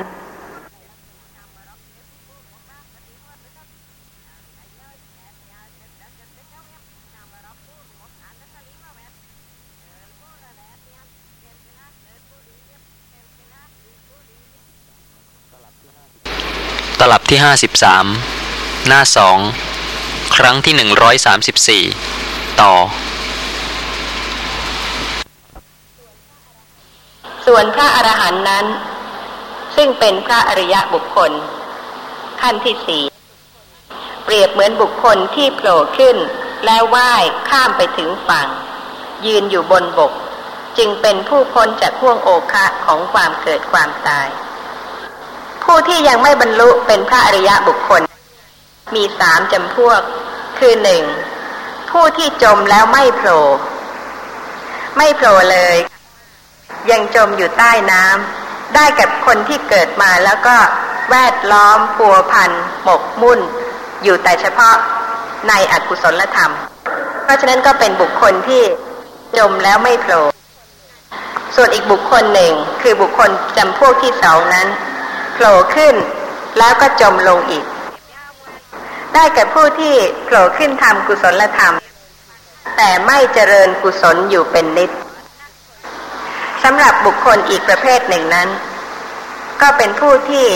โผล่ขึ้นจากน้ำแล้วก็หยุดอยู่ ไม่จมลงไปอีก ได้แก่บุคคลที่เจริญกุศลแล้วไม่ประมาท เพียรเจริญกุศลสม่ำเสมอตลอดไป จนกว่าจะได้รู้แจ้งอริยสัจธรรม เป็นพระอริยะบุคคลสำหรับอกุศลธรรมประเภทต่อไป ก็คือ โยคะสี่ได้แก่กามโยคะหนึ่งภวะโยคะหนึ่งทิฏฐิโยคะหนึ่งอวิชชาโยคะหนึ่งโดยสภาพของเจตสิกก็เหมือนกับอาสวะ เหมือนกับโอคะ คือทุกครั้งที่ความยินดีพอใจในรูปเสียงกลิ่นรสโผฏฐัพพะเกิดขึ้น นอกจากจะเป็นสิ่งที่สะสมหมักดองอยู่ในจิตใจ เป็นเครื่องกั้นเป็นห่วงน้ำที่ทำให้จมอยู่ในวัฏฏะแล้ว ก็ยังเป็นโยคะ คือตรึงประกอบสัตว์ไว้ ไม่ให้ผลักหรือว่าไม่ให้หลุดพ้นออกไปจากวัฏฏะได้ ถ้าไม่เจริญสติจะไม่ทราบจริง ๆนะคะ ว่าลักษณะของอกุศลธรรมนั้นเป็นอย่างนั้นจริง ๆ อย่างท่านที่เริ่มเจริญสติ ระลึกรู้ลักษณะของนามบ้าง รูปบ้าง และประเดี๋ยวเป็นอะไรอีกคะหลงลืมสติไป มีความยินดีพอใจในรูปเสียงกลิ่นรสโผฏฐพะเกิดขึ้น เพราะเหตุปัจจัย แต่ไม่ได้ระลึกรู้ลักษณะนั้นว่าเป็นนามธรรมชนิดหนึ่ง เพราะฉะนั้นก็มีอาสวะ มีโอคะ มีโยคะ ที่ทำให้สะสมหมักดอง กั้นให้จมในวัฏฏะตรึงไว้ไม่ให้ผละไม่ให้พ้นไปจากวัฏฏะได้สำหรับภวะโยคะ เป็นความยินดีพอใจ ถึงแม้ว่าจะไม่ใช่ในรูปเสียงกลิ่นรสโผฏฐพะแต่ก็เป็นความยินดีพอใจในขันในภพ ทิฏฐิโยคะ ความเห็นผิด ก็เป็นเครื่องที่ตรึงไว้ ไม่ให้หลุดไปจากวัฏฏะเหมือนกัน เพราะฉะนั้นเรื่องของความเข้าใจข้อประพฤติปฏิบัติมักมีองค์แปดเป็นเรื่องที่ควรจะพิจารณาให้มาก เพื่อสติจะได้ระลึกรู้ สภาพของนามธรรมและรูปธรรม ถูกต้องตามความเป็นจริง ถ้ามีความเห็นผิดในข้อประพฤติปฏิบัติ นั่นก็เป็นทิฏฐิ โยคะ ที่ตรึงไว้ประกอบไว้ ไม่ให้พ้นไปจากวัฏฏะและสำหรับอวิชชาโยคะ เป็นสภาพที่ไม่รู้ลักษณะของนามและรูป ถ้าทางตากำลังเห็น ไม่รู้ลักษณะของนาม ไม่รู้ลักษณะของรูปอกุศลจิตแล้วแล้วก็ไม่พ้นจากอวิชชาโยคะ ตรึงไว้ประกอบไว้ในวัฏฏะ ต่อไปนะคะ ก็เป็นอกุศลธรรมที่ทำกิจเป็นคันถะ เป็นเครื่องผูก อกุศลเจตสิกมีสิบสี่ประเภทก็จริง แต่ว่ามีกิจการงานหน้าที่ตามประเภทของตนของตน อย่างอากุศลธรรมที่เป็นเครื่องผูก ผูกไว้ มัดไว้ ก็ได้แก่อภิชากายคันถะหนึ่งพยาปาทะกายคันถะหนึ่ง ศีลพัตตประมาสะกายคันถะหนึ่งอิทังสัจจาพินิเวสะกายคันถะหนึ่งอภิชากายคันถะก็ได้เกิดความยินดีพอใจเพ่งเล็ง ทั่วไปในอารมณ์ทั้งหลาย ถ้าทราบเรื่องของโลภะแล้วจะเห็นได้ทีเดียวค่ะ ว่าทำกิจทุกประการ ไม่ว่าจะเป็นอาสวะสะสมหมักดองไว้ โลภะก็ เป็นอย่างนั้น หรือว่าโอคะกั้นไว้ไม่ให้พ้นไปจากวัฏฏะโลภะก็ทำกิจนั้น เป็นโยคะเป็นเครื่องที่ตรึงไว้ประกอบไว้ โลภะก็ทำอย่างนั้น เป็นคันถะเครื่องผูกมัดไม่ให้พ้นไป โลภะก็ทำอย่างนั้น แต่ว่าในโหมดของคันถะไม่ได้แบ่งแยกเป็นกามะหรือภวะ แต่รวมเป็นอภิชากายคันถะ หมายความถึงความยินดีพอใจ เพ่งเล็งทั่วไปในอารมณ์ทั้งหลาย ได้แก่โลภะเจตสิกที่เกิดกับโลภะมูลจิตทั้งแปดดวง ที่สงเคราะห์ในยะของการศึกษาขั้นปริยัติกับในยะของการปฏิบัติ ก็เพื่อที่จะให้ทราบเรื่องของจิตตานุปัสสนา ทุกท่านมีจิต แต่จิตของท่านในวันหนึ่งวันหนึ่งเป็นจิตประเภทใดบ้าง ถ้าสติไม่เกิดขึ้น ไม่ระลึกรู้ก็จะไม่ทราบ จิตตานุปัสสนา หมายความถึงสติที่ระลึกรู้ลักษณะสภาพของจิต บ่อยๆ เนืองๆ จึงจะเห็นจิตในจิต ไม่ยึดถือว่าเป็นตัวตน เป็นสัตว์บุคคล ไม่ว่าจะเป็นจิตประเภทใด ๆ ทั้งสิ้น แม้ว่าจะเป็นสัตราคจิตเกิดขึ้นก็จะต้องระลึกรู้สำหรับคันธะที่สอง ก็คือพยาปาทะกายคันธะพยาปาทะกายคันธะ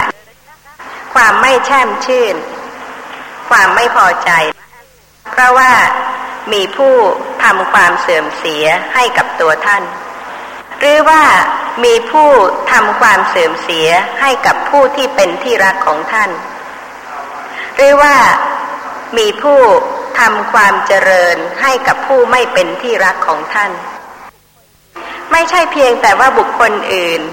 จะทำสิ่งที่ไม่ดีเป็นความเสื่อมเสียให้กับตัวท่านเท่านั้นนะคะ แต่ยังกว้างขวาง ครอบคลุม ขยายไปถึงทั้งบุคคลซึ่งไม่เป็นที่รักและบุคคลซึ่งเป็นที่รักด้วย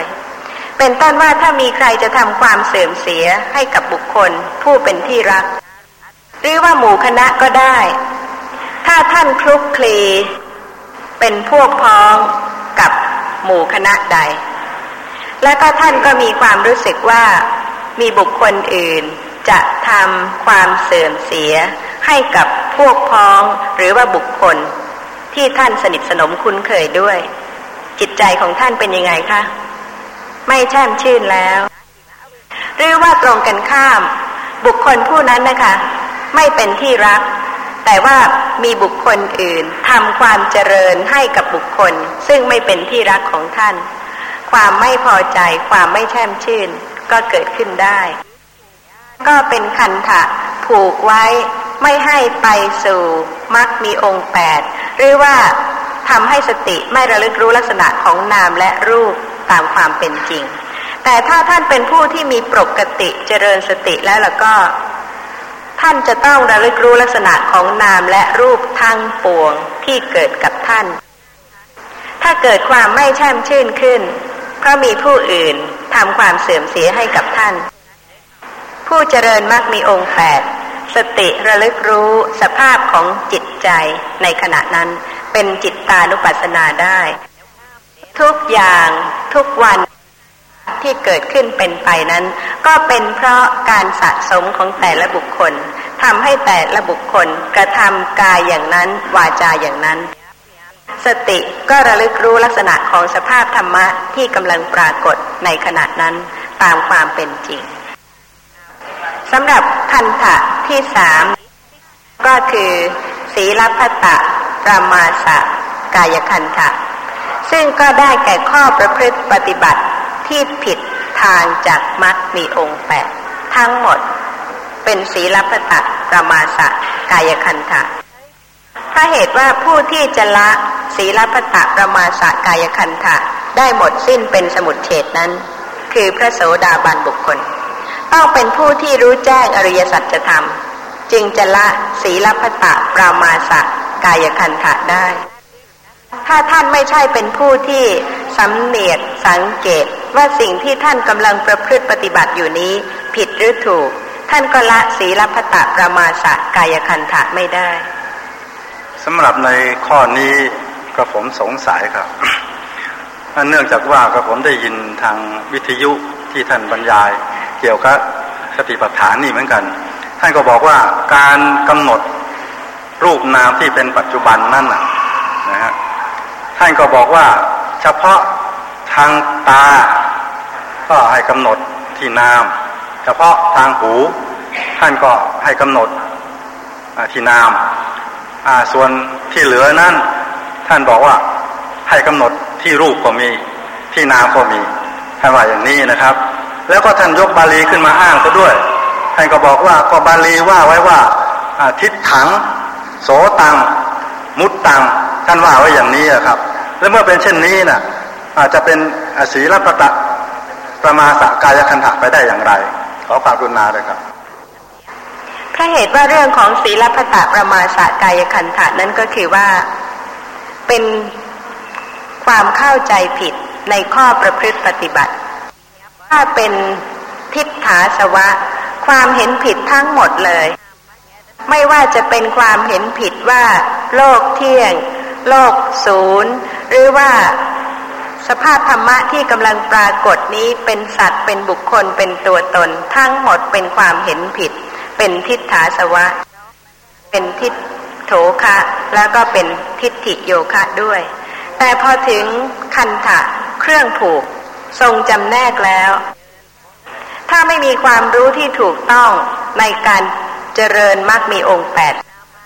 มีความเข้าใจผิดพลาดเคลื่อนอย่างหนึ่งอย่างใดเกิดขึ้น ที่จะไม่ทำให้รู้ลักษณะของนามและรูปตามความเป็นจริง เป็นศีลพตะปรามาสะกายคันธะพระเหตุว่าไม่ตรงกับสภาพตามความเป็นจริง เช่น ทางตา มีปรมัตถธรรมสองชนิด คือนามธรรมที่เห็นกับสีที่ปรากฏทางตา จะให้ระลึกแต่เฉพาะนามที่เห็น แล้วจะมีความรู้ในสีที่ปรากฏได้ยังไง ไม่ได้แยก ทวารทั้งหกอายตนะทั้งหกเลย ว่าสิ่งที่กำลังปรากฏทางตานี้ ก็เป็นแต่ของจริงเป็นสภาพธรรมะที่มีจริงประการหนึ่ง ซึ่งไม่ปรากฏทางหูทางจมูกทางลิ้นทางกาย แต่ว่าเป็นสภาพธรรมะของจริงที่ปรากฏทางตา ไม่ใช่ทางกาย ไม่ใช่ทางหู ราะฉะนั้นความรู้ชัดก็จะทำให้สามารถกระจัดกระจาย แยกนามและรูปที่เกาะกลุ่มกันไว้ เป็นสัตว์เป็นบุคคลตัวตนได้ ถูกต้อง ถ้าระลึกรู้ลักษณะของสีที่ปรากฏทางตา และระลึกรู้ลักษณะของเห็นที่กำลังปรากฏด้วย แต่ว่าไม่มีข้อความใดในพระไตรปิฎกที่จะให้เว้น และพยัญชนะที่อ้างคือทิศ ถัง โสตัง มุตัง และวิญญาตังนั้น ในขุทกะนิกายจุลนิเทศเหมกะ มานวกะ ปัญหานิเทศ มีข้อความเรื่องทิศถัง โสตัง มุตัง วิญญาตังดังนี้คำว่าทิศถัง ความว่าที่ได้เห็นด้วยจักสุขคำว่าโสตัง ความว่า ที่ได้ยินด้วยหูคำว่ามุตตัง ความว่าที่ทราบ คือที่สูดด้วยจมูก ลิ้มด้วยลิ้น ถูกต้องด้วยกายคำว่าวิญญาตัง คือที่รู้ด้วยใจ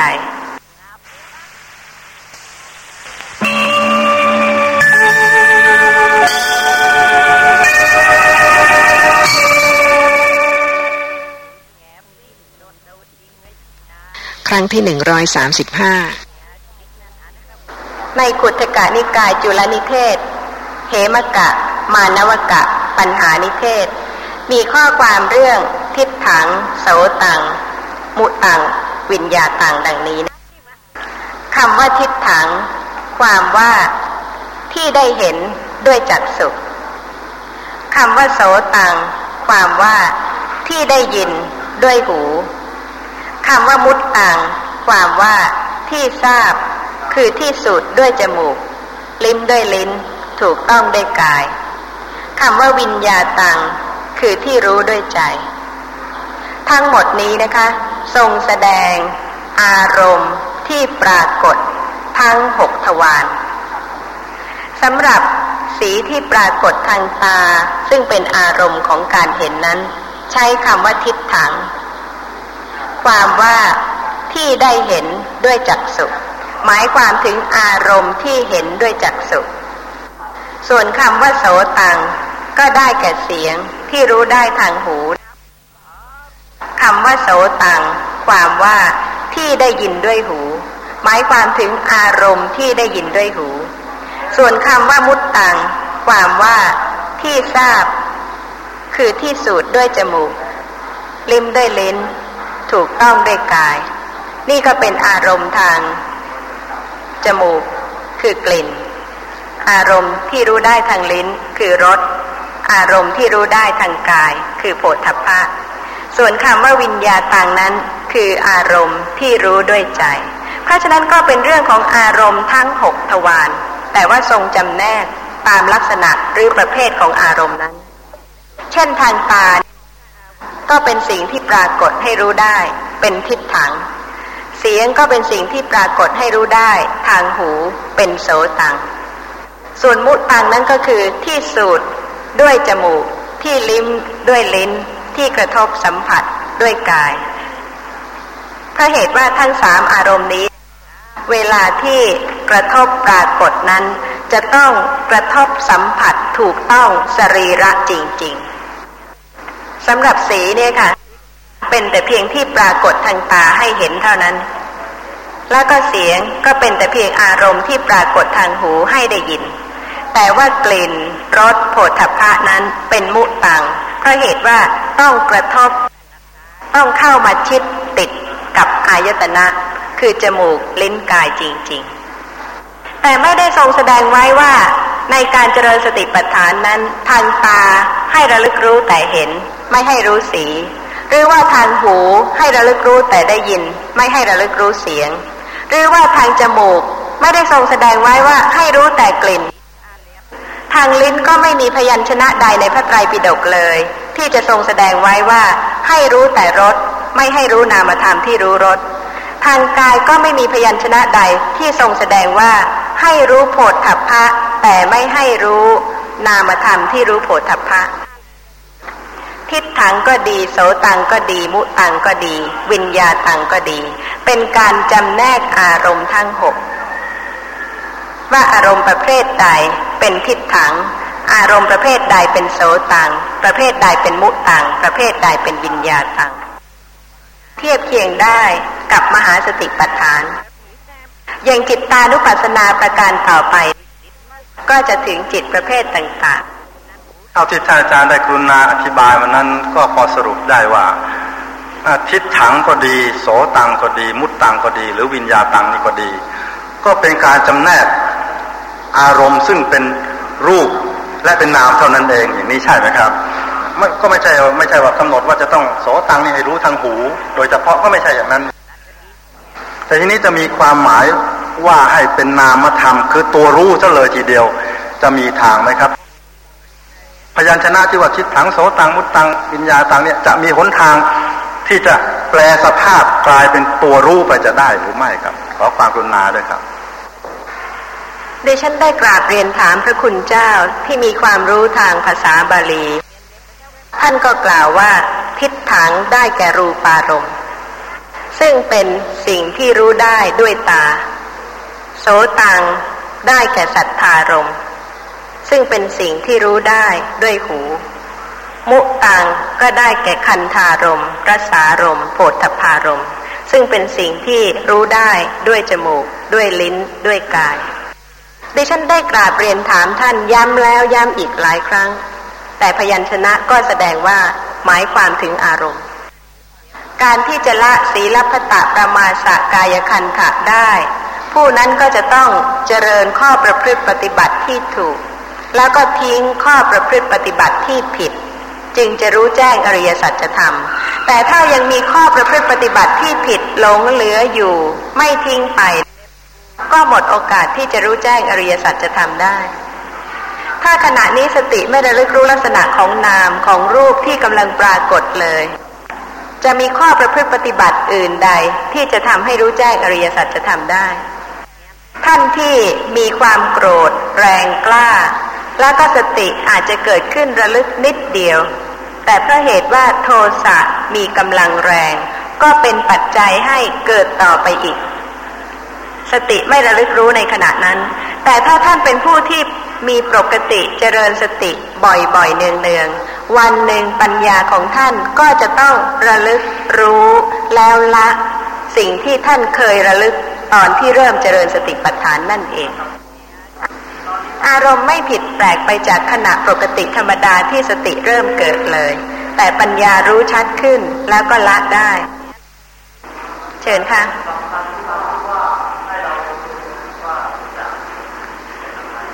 ให้รู้ถูก แล้วก็ให้รู้ชัด แล้วก็ให้รู้แจ้ง ไม่ใช่เพียงรู้ขั้นการศึกษา ขั้นการศึกษาฟังเนี่ยเข้าใจแล้ว สภาพธรรมะทั้งหลายไม่เที่ยง เกิดขึ้นเพราะเหตุปัจจัย เกิดแล้วก็ดับไป เป็นอนิจจังทุกขังอนัตตา นี่เป็นความรู้ขั้นปริยัติ แต่ยังไม่ได้ประจักษ์ลักษณะของสังขารธรรม แต่ละชนิด รู้ถึงลักษณะแล้วก็ประจักษ์ความเกิดขึ้นและดับไป อย่างเวลานี้นะคะ ถ้าสติจะระลึกรู้ที่เย็น เย็นนั่นก็หมดไป แต่ยังไม่ได้ประจักษ์ความเกิดขึ้นและดับไป ของรูปนั้นจริง ๆ ของนามที่รู้รูปนั้นเลยเพราะเหตุว่าสติยังไม่ได้ระลึกรู้ลักษณะของนามและรูปจนทั่วจนละจนคลาย แล้วถึงจะประจักษ์ความเกิดขึ้นและดับไปของนามและรูปได้ ถ้าเพียงแต่ไปนั่งจ้องที่จะให้ประจักษ์ความดับไปของสิ่งที่กำลังปรากฏ โดยที่ปัญญาไม่ได้รู้ลักษณะของนามของรูปอื่น ๆ จนทั่ว ไม่ใช่หนทางที่จะทำให้ประจักษ์การเกิดดับของนามและรูป มีธรรมะปรากฏทุกวัน ทางตาก็มีของจริงที่ปรากฏ ทางหูก็มีทางจมูกก็มี ทางลิ้นก็มี ทางกายก็มีทางใจก็มี จะประจักษ์ได้ก็ต่อเมื่อรู้ทั่วในลักษณะของนามและรูป ชินละคลาย ปัญญาคมกล้า แล้วก็สามารถที่จะประจักษ์การเกิดขึ้นและดับไป ของนามธรรมของรูปธรรมได้จริงๆเพราะฉะนั้นท่านที่จะเจริญสติปัฏฐาน ต้องทราบลักษณะของศีลพัตะรามาสะกายคันถะด้วย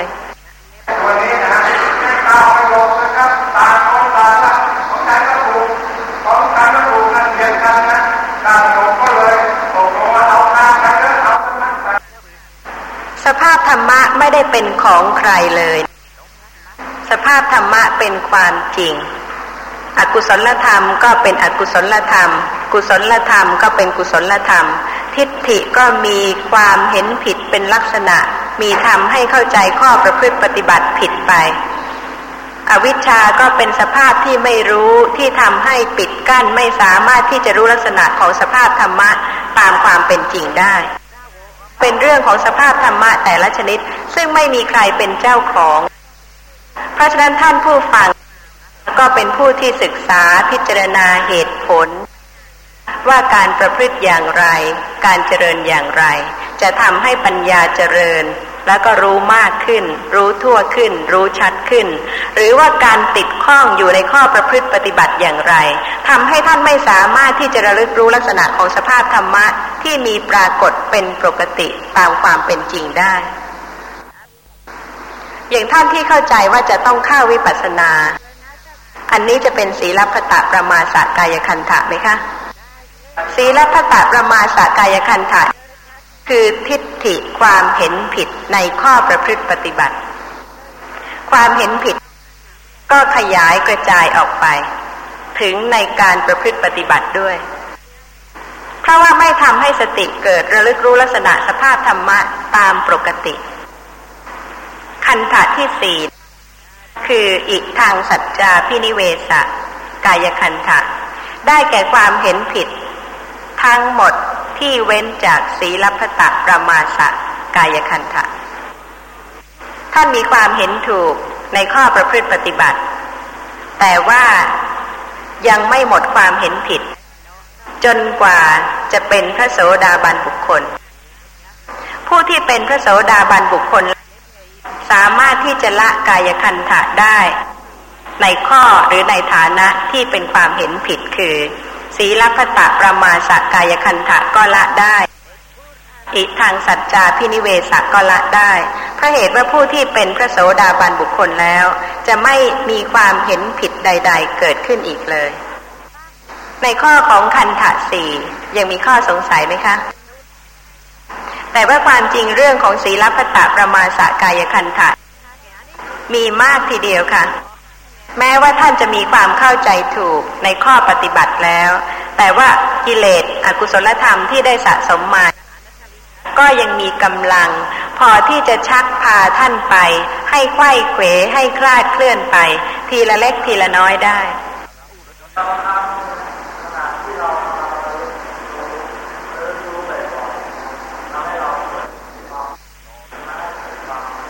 ค่ะ ท่านผู้ฟังถามว่า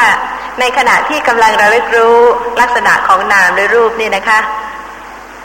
บ่อยๆเนืองๆเกิดขึ้นแล้ว จะเกิดความเบื่อ เบื่อไม่อยากจะเจริญสติหรือว่าเบื่ออะไรคะเบื่อในอารมณ์ อารมณ์อะไรที่น่าเบื่อ อารมณ์อะไรน่าเบื่อคะสีที่กำลังปรากฏนี่น่าเบื่อหรือยังเสียงที่กำลังได้ยินนี่น่าเบื่อหรือยัง กลิ่นที่กำลังปรากฏ ทุกวันเป็นปกติธรรมดาธรรมดาน่าเบื่อหรือยังรสเปรี้ยวหวานมันเค็ม เผ็ดร้อนต่างๆนั้นน่าเบื่อหรือยังเย็นร้อนอ่อนแข็งที่กำลังกระทบสัมผัสน่าเบื่อหรือยังเหตุต้องสมควรแก่ผล หรือว่าผลที่จะเกิดขึ้นต้องสมควรแก่เหตุ เพราะฉะนั้นเบื่ออะไรคะนึกเบื่อ อย่าเพิ่งรีบเบื่อ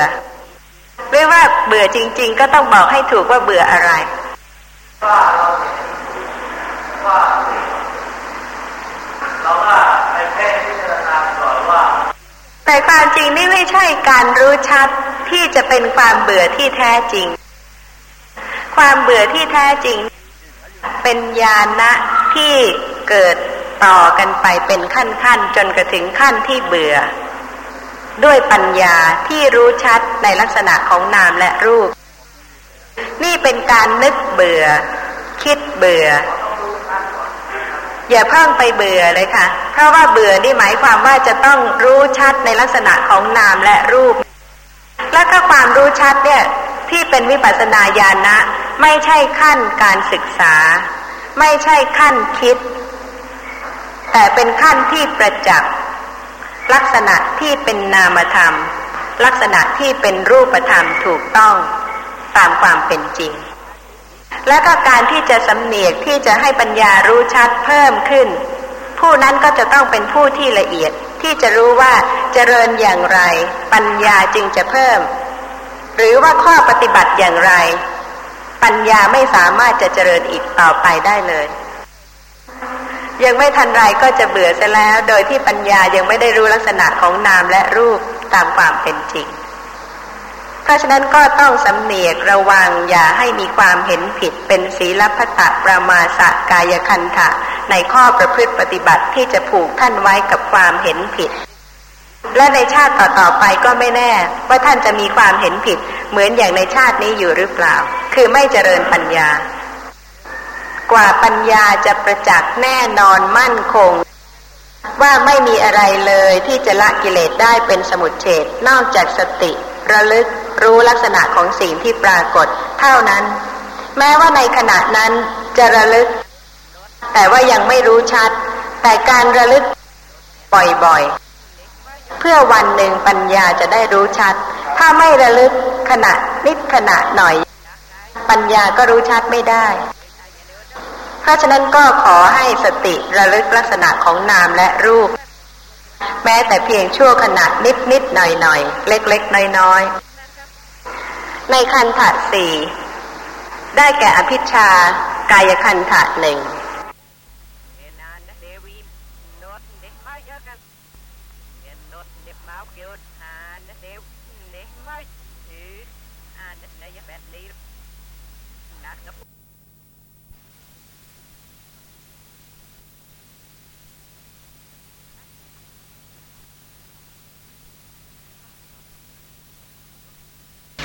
รายการแนวทางเจริญวิปัสสนา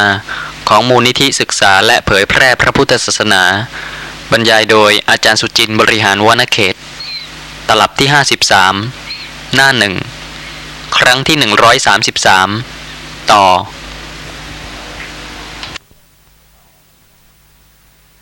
คือมีเวทนาขันสัญญาขันสังขารขันวิญญาณขันในรูป มากมายเหลือเกินนะคะ สักกายทิฏฐินี่จะเห็นได้จริง ๆ ว่ากว่าจะละจะคลายได้ปัญญาจะต้องรู้มาก รู้ทั่ว รู้ยิ่งจริง ๆสำหรับเรื่องของเวทนาขันก็โดยนัยยะเดียวกันกับรูปขันเปลี่ยนแต่พยัญชนะ คือย่อมเห็นเวทนาโดยความเป็นตนหนึ่ง แล้วก็ย่อมเห็นตน มีเวทนาหนึ่ง ยึดถือว่าสัญญาขัน สังขารขัน วิญญาณขัน และรูปขันเป็นตน เพราะฉะนั้นจึงถือว่าย่อมเห็นตนมีเวทนา และประการที่สามย่อมเห็นเวทนาในตน ก็โดยนัยะเดียวกัน เมื่อยึดถือสัญญาขัน สังขารขัน วิญญาณขัน รูปขันว่าเป็นตัวตน ก็ย่อมเห็นเวทนาในตน ประการที่สี่ย่อมเห็นตนในเวทนา ก็โดยนัยยะเดียวกัน คือยึดสัญญาขันสังขารขันวิญญาณขันและรูปขันว่าเป็นตน เพราะฉะนั้นก็ย่อมเห็นตนในเวทนา เปลี่ยนไปแต่พยัญชนะ แล้วก็เปลี่ยนขันไปเรื่อยๆ ขันละสีลักษณะก็เป็นยี่สิบเพราะว่าโดยมากก็พูดกันย่อๆ ว่าสักกายทิฏฐิ ยึดถือนามรูปว่าเป็นตัวตน บางครั้งก็ยึดสภาพธรรมะนั้น บางครั้งก็ยึดสภาพธรรมะนี้ ทั่วไปหมดเพราะความไม่รู้ชัดในลักษณะของสภาพธรรมะนั้นๆ มีข้อสงสัยอะไรบ้างไหมคะ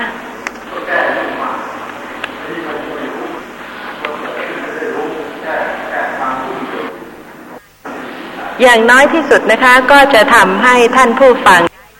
ได้ระลึกว่าสักกายทิฏฐินั้นน่ะมีมาก หนาแน่นและก็เหนียวแน่น เพราะเหตุว่าถ้าจะกล่าวเพียงว่าสักกายทิฏฐิคือการยึดถือ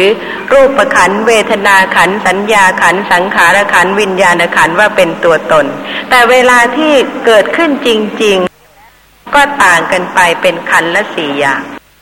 ที่ท่านกล่าวไว้ในธาตุมนสิการะบัพพะนั่นนะท่านก็บอกว่าให้รู้ดิน รู้น้ำรู้ไฟรู้ลม การรู้อย่างนี้นะถ้าถ้าเราไม่รู้ลักษณะของไอ้ดินของไฟของลมของน้ำแล้วก็เราจะรู้อะไรได้ครับ คือจำเป็นอย่างยิ่งที่จะต้องรู้ลักษณะของมันจึงจะรู้ว่าอย่างนี้คือดิน หรืออย่างนี้คืออไฟอย่างนี้คือลม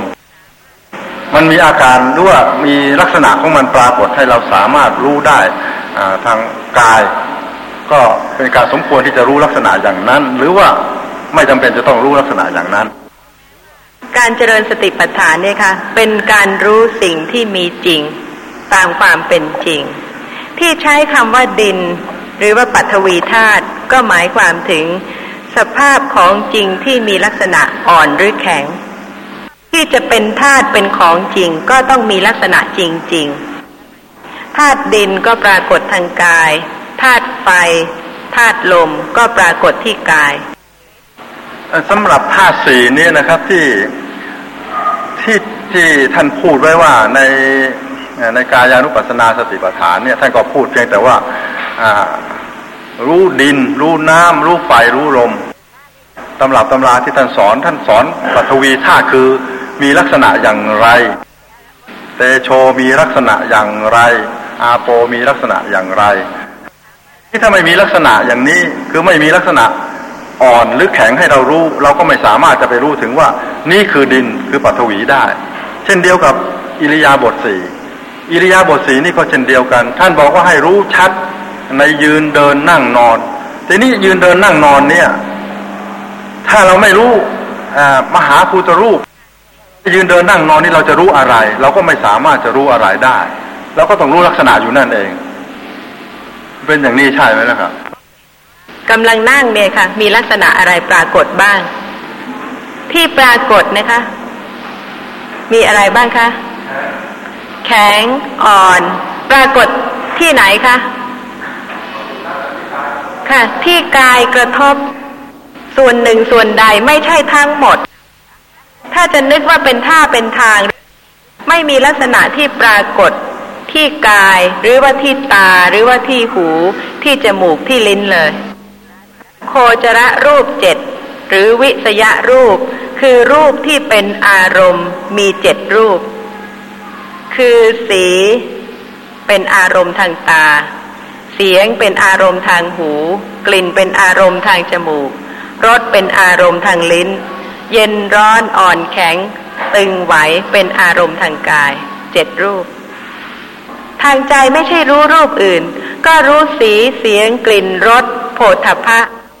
ในเมื่อมีรูปที่มีลักษณะปรากฏให้รู้แล้วไม่รู้ ก็ไม่สามารถที่จะไปเกิดความรู้ชัดในลักษณะของรูปได้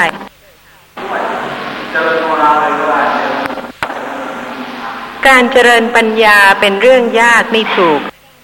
แต่ว่าสิ่งที่ยากจะง่ายขึ้น ถ้าเริ่มเจริญ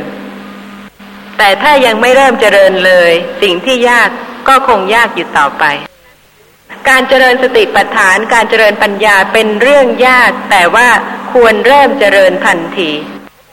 และการระลึกเนี่ยไม่ใช่ระลึกแต่กุศลจิต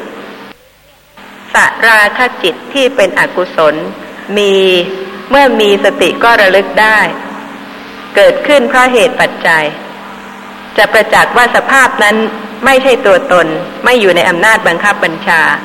แล้วก็เกิดขึ้นเพราะเหตุปัจจัยจริงๆถ้าเมื่อมีปัจจัยให้โลภะมูลจิตเกิด โลภะมูลจิตก็เกิด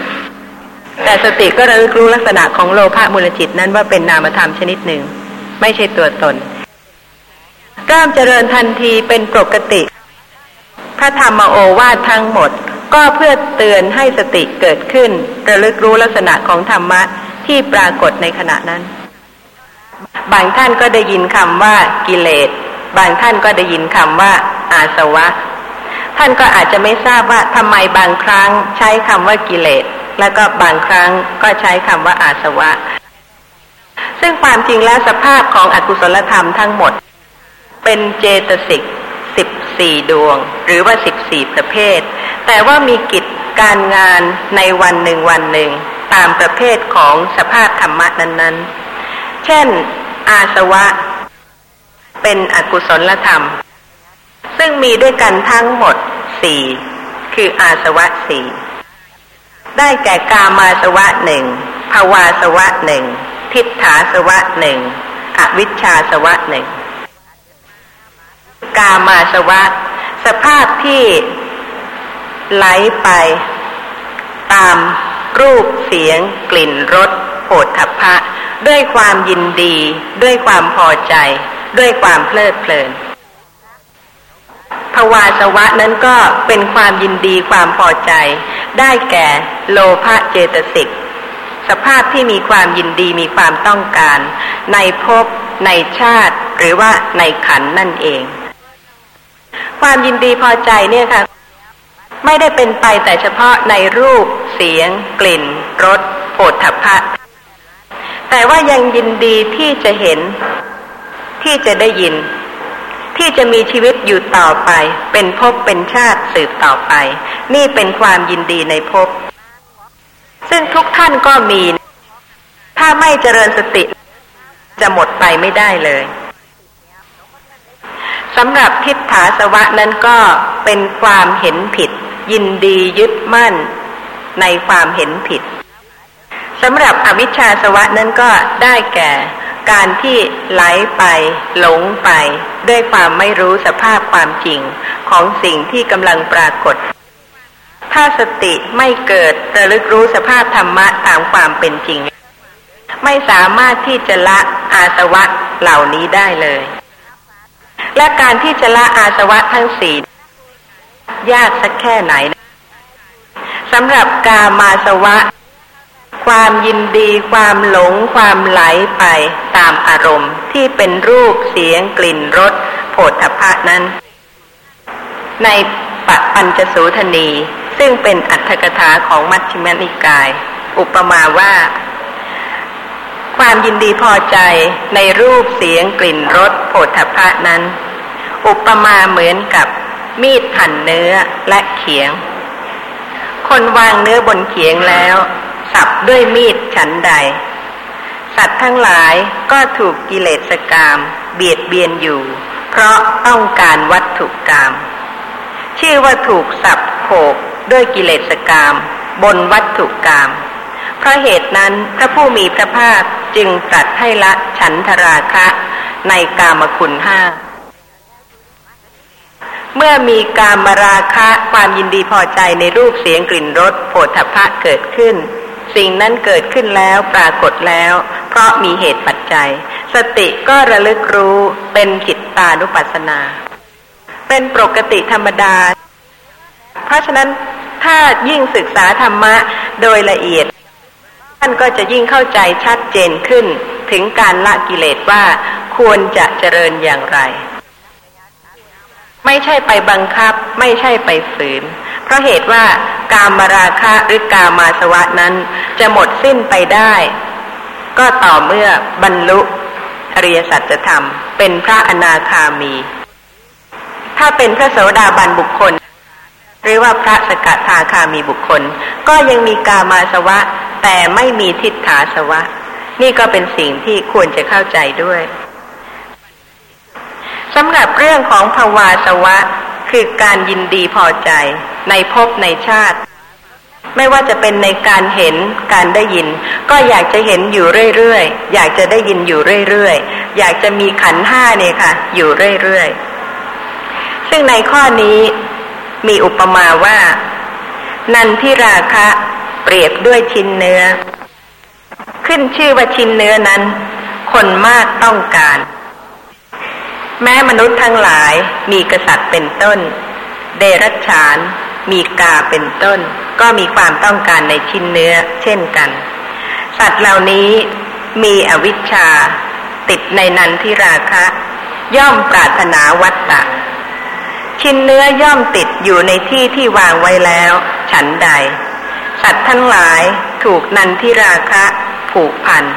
ย่อมติดอยู่ในวัตตะฉะนั้น แม้ถึงประสบความทุกข์ ก็ไม่รู้จักเบื่อหน่าย เพราะเหตุนั้นนันทิราคะจึงเปรียบด้วยชิ้นเนื้อ พระผู้มีพระภาคตรัสให้ละราคะนันทะด้วยมรรคที่สี่การละกิเลสเนี่ยค่ะ ต้องเป็นขั้น ถึงแม้ว่าเป็นพระอนาคามีบุคคล ละความยินดีพอใจในรูปเสียงกลิ่นรสโผฏฐพะ แต่ยังมีความยินดีพอใจในภพในชาติในขัน ซึ่งจะละได้ก็ด้วยอรหัตตมรรคนี่ก็เป็นเครื่องที่แสดงให้เห็นว่าการเจริญสติปัฏฐานเป็นปกติ อย่าไปละผิดหรือว่าอย่าไปบังคับผิดผิดสำหรับในเรื่องของทิฏฐาสวะนั้นก็ ที่จะละได้หมดต้องเป็นพระโสดาบันบุคคลสำหรับผู้ที่เริ่มเจริญสติปัฏฐาน ถ้าท่านระลึกรู้แต่เพียงรูปธรรม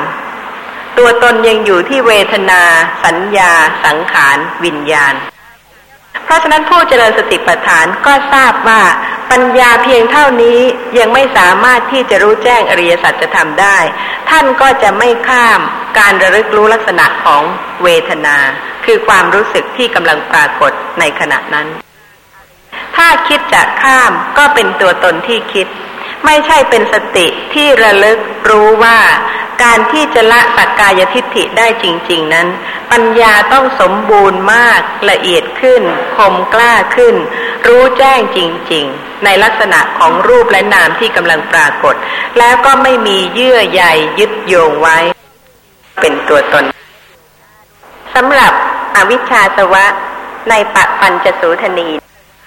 ก็ได้ทรงแสดงเปรียบอวิชชาด้วย ลิ่มสลับซึ่งก็เป็นลิ่มสลักของประตูเมือง ที่ปิดกั้นคนข้างนอกและข้างในให้ผ่านไปมาไม่ได้ ลิ่มสลักคืออวิชชาในญาณมุขของผู้ใดตกไป การเข้าถึงญาณะที่จะให้บรรลุพระนิพพานของผู้นั้นถูกปิดลง เข้าประตูพระนิพพานไม่ได้ ไปติดสลักคืออวิชชาอยู่ พระผู้มีพระภาคตรัสว่า การละอวิชชาเริ่มต้นด้วยการเรียนสอบถามกรรมฐาน เพราะว่าบางท่านก็ฟังเรื่องของปริยัติแต่ว่าเวลาเจริญสติจริง ๆ ไม่ได้เป็นอย่างนั้น ความต้องการเข้ามาแทรกแล้ว เข้ามาบิดเบือนนิดนิดหน่อยหน่อยด้วยความหวังผลว่าให้ทำอย่างนั้นมีตัวตนเข้าไปแทรก เวลาฟังเรื่องของการเจริญสติปัฏฐาน ก็มีความเข้าใจถูกต้อง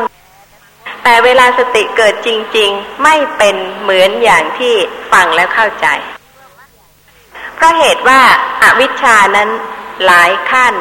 มากมายเหลือเกินกำลังฟังพิจารณาเหตุผล แล้วก็มีความเข้าใจถูก เป็นญาณสัมปยุตเป็นกุศลจิต ไม่ใช่อวิชชาอาวิชชานั้น ไม่ใช่หมดไปได้ด้วยการฟัง อวิชชายังมีกิจที่จะทำงานจริง ๆ อีกมากมายหลายขณะเพราะเหตุว่ายังไม่ได้อบรมเจริญสติ จนกระทั่งสามารถที่จะสำเนียกสังเกต รู้จริง ๆ ว่าขณะนั้นจิตใจ ยังมีความต้องการยังมีตัวตนที่แฝงอยู่ทำให้จงใจหรือว่าประพฤติปฏิบัติคลาดเคลื่อนไปอย่างไรบ้าง เพราะฉะนั้นอวิชชานี้ก็กั้นได้หลายขั้น ถ้าไม่ฟังอวิชาก็กั้นอยู่ได้ตลอดสำหรับอวิชชาสวะนี้นะคะ ก็จะละดับหมดสิ้นเป็นสมุดเฉดด้วยอรหัตตมรรคในวันหนึ่งวันหนึ่ง กามาสวะก็มีทุกขณะที่สติไม่เกิด ภาวาสวะก็มี ทิฏฐาสวะก็มีอวิชชาสวะก็มี ไหลไปเป็นกระแสของจิตที่เป็นอกุศลอยู่เรื่อยๆ ถ้าสติไม่ระลึกรู้ลักษณะของนามของรูป ถ้าเห็นกิเลสมากๆอย่างนี้ก็จะต้องเห็นด้วยว่าการเจริญสติปัฏฐานนั้นจะต้องมากอย่างไร แล้วก็จะต้องรู้ชัดอย่างไร ในปัปัญจสูทนีอัตถกถามัชฌิมนิกาย ก็มีข้อความว่า พระผู้มีพระภาคนั้นทรงรู้แล้ว ย่อมทรงแสดงธรรมเพื่อให้รู้ ทรงรู้อะไรแล้ว ตาหู จมูก ลิ้น กายใจ สีเสียง กลิ่นรสโผฏฐัพพะธรรมารมไม่ว่าจะเป็นนามขันใดรูปขันใดที่เกิดขึ้นปรากฏ ระผู้มีพระภาคนั้นทรงรู้แล้ว ย่อมทรงแสดงธรรมะเพื่อให้รู้ ไม่ใช่เพื่อให้ไม่รู้ ข้อความต่อไปมีว่า พระผู้มีพระภาคนั้นทรงฝึกฝนแล้ว ย่อมทรงแสดงธรรมะเพื่อฝึกฝน ไม่ใช่ว่าพระผู้มีพระภาคไม่ได้อบรมสติปัฏฐาน แต่ว่าทรงบำเพ็ญพระบารมีมาที่จะตรัสรู้เป็นพระอรหันตสัมมาสัมพุทธเจ้า และทรงแสดงธรรมะเพื่อโปรดเวนยสัตว์ให้ประพฤติปฏิบัติ ให้ฝึกฝนให้เจริญ เพราะฉะนั้นเรื่องของการเจริญสติปัฏฐานเนี่ยค่ะ เป็นเรื่องของการเจริญ เป็นเรื่องของการอบรม ข้อความต่อไปมีว่า พระผู้มีพระภาคนั้นทรงสงบแล้ว ย่อมทรงแสดงธรรมะเพื่อความสงบทั้งปวง ท่านที่ยังเต็มไปด้วยกามาสวะภวาสวะ ทิฏฐาสวะ อวิชชาสวะนั้น ไม่ใช่ผู้สงบเลย เป็นผู้ที่กระสับกระส่ายยิ่งนัก ด้วยความยินดีพอใจในรูปเสียงกลิ่นรสโผฏฐัพพะธรรมารมพอใจในขันในตาในหูจมูกลิ้นกายใจ ในการเห็นในการได้ยินในทุกสิ่งทุกอย่างหมดทีเดียว ไม่ใช่เป็นผู้ที่สงบเลย แต่ว่าพระผู้มีพระภาคนั้นทรงสงบแล้ว ย่อมทรงแสดงธรรมะเพื่อความสงบทั้งปวงข้อความต่อไปมีว่า พระผู้มีพระภาคนั้นทรงข้ามพ้นแล้ว ย่อมทรงแสดงธรรมะเพื่อให้ข้ามพ้น คือข้ามพ้นจากภัยต่างๆของวัฏฏะหรือว่าข้ามพ้นจากวัฏฏะข้อความต่อไปมีว่า พระผู้มีพระภาคนั้นทรงปรินิพานแล้ว ย่อมทรงแสดงธรรมะเพื่อปรินิพานธรรมะที่ทรงแสดงไม่ใช่เพียงเพื่อให้ สัตว์โลกบรรลุคุณธรรม เป็นเพียงพระโสดาบันบุคคล แต่ให้ถึงกับเป็นพระอรหันต์ทีเดียว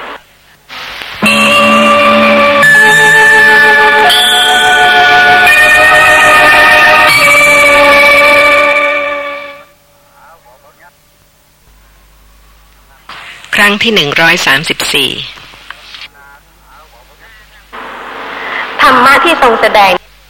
ไม่ใช่เพียงเพื่อให้สัตว์โลกบรรลุคุณธรรม เป็นเพียงพระโสดาบันบุคคล แต่ให้ถึงกับเป็นพระอรหันต์ทีเดียว ซึ่งการที่จะบรรลุคุณธรรมที่จะทำให้สงบทั้งปวง และก็ปรินิพานได้นั้น ก็ด้วยหนทางเดียวเท่านั้นค่ะ คือการเจริญสติระลึกรู้ลักษณะของนามและรูปและก็ละกิเลสเป็นขั้นขั้น ข้อความต่อไปมีว่า พระผู้มีพระภาคนั้น ทรงดับ เย็นแล้ว ย่อมทรงแสดงธรรมะ เพื่อให้ดับเย็น นี่ก็เป็นเรื่องของการเจริญสติปัฏฐานเหมือนกันนะคะสำหรับในเรื่องของอาสวะที่ได้กล่าวถึง โลภะเจตสิกหนึ่งซึ่งเป็นกามาสวะและภวาสวะ ทิฏฐิเจตสิกหนึ่งซึ่งเป็นทิฏฐาสวะ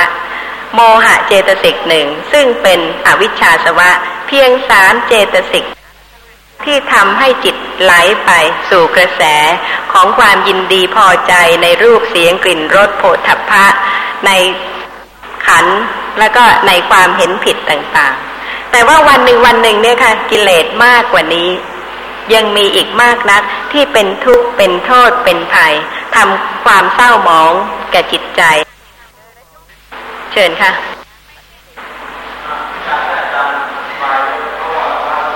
ภาวาสวะเลยคะค่ะ ผู้ที่ละความยินดีพอใจในรูปเสียงกลิ่นรสโผฏฐัพพะ เป็นพระอนาคามีบุคคล แต่ว่ายังไม่หมดความยินดีพอใจ ในขัน ที่ไม่ใช่รูปเสียงกลิ่นรสโผฏฐัพพะ ผู้ที่จะละภวาสวะได้ คือพระอรหันต์ซึ่งท่านหมดกิเลสทั้งปวงไม่มีกิเลสเหลืออีกเลย เพราะฉะนั้นจะเห็นได้ว่าการละกิเลสต้องเป็นขั้นขั้น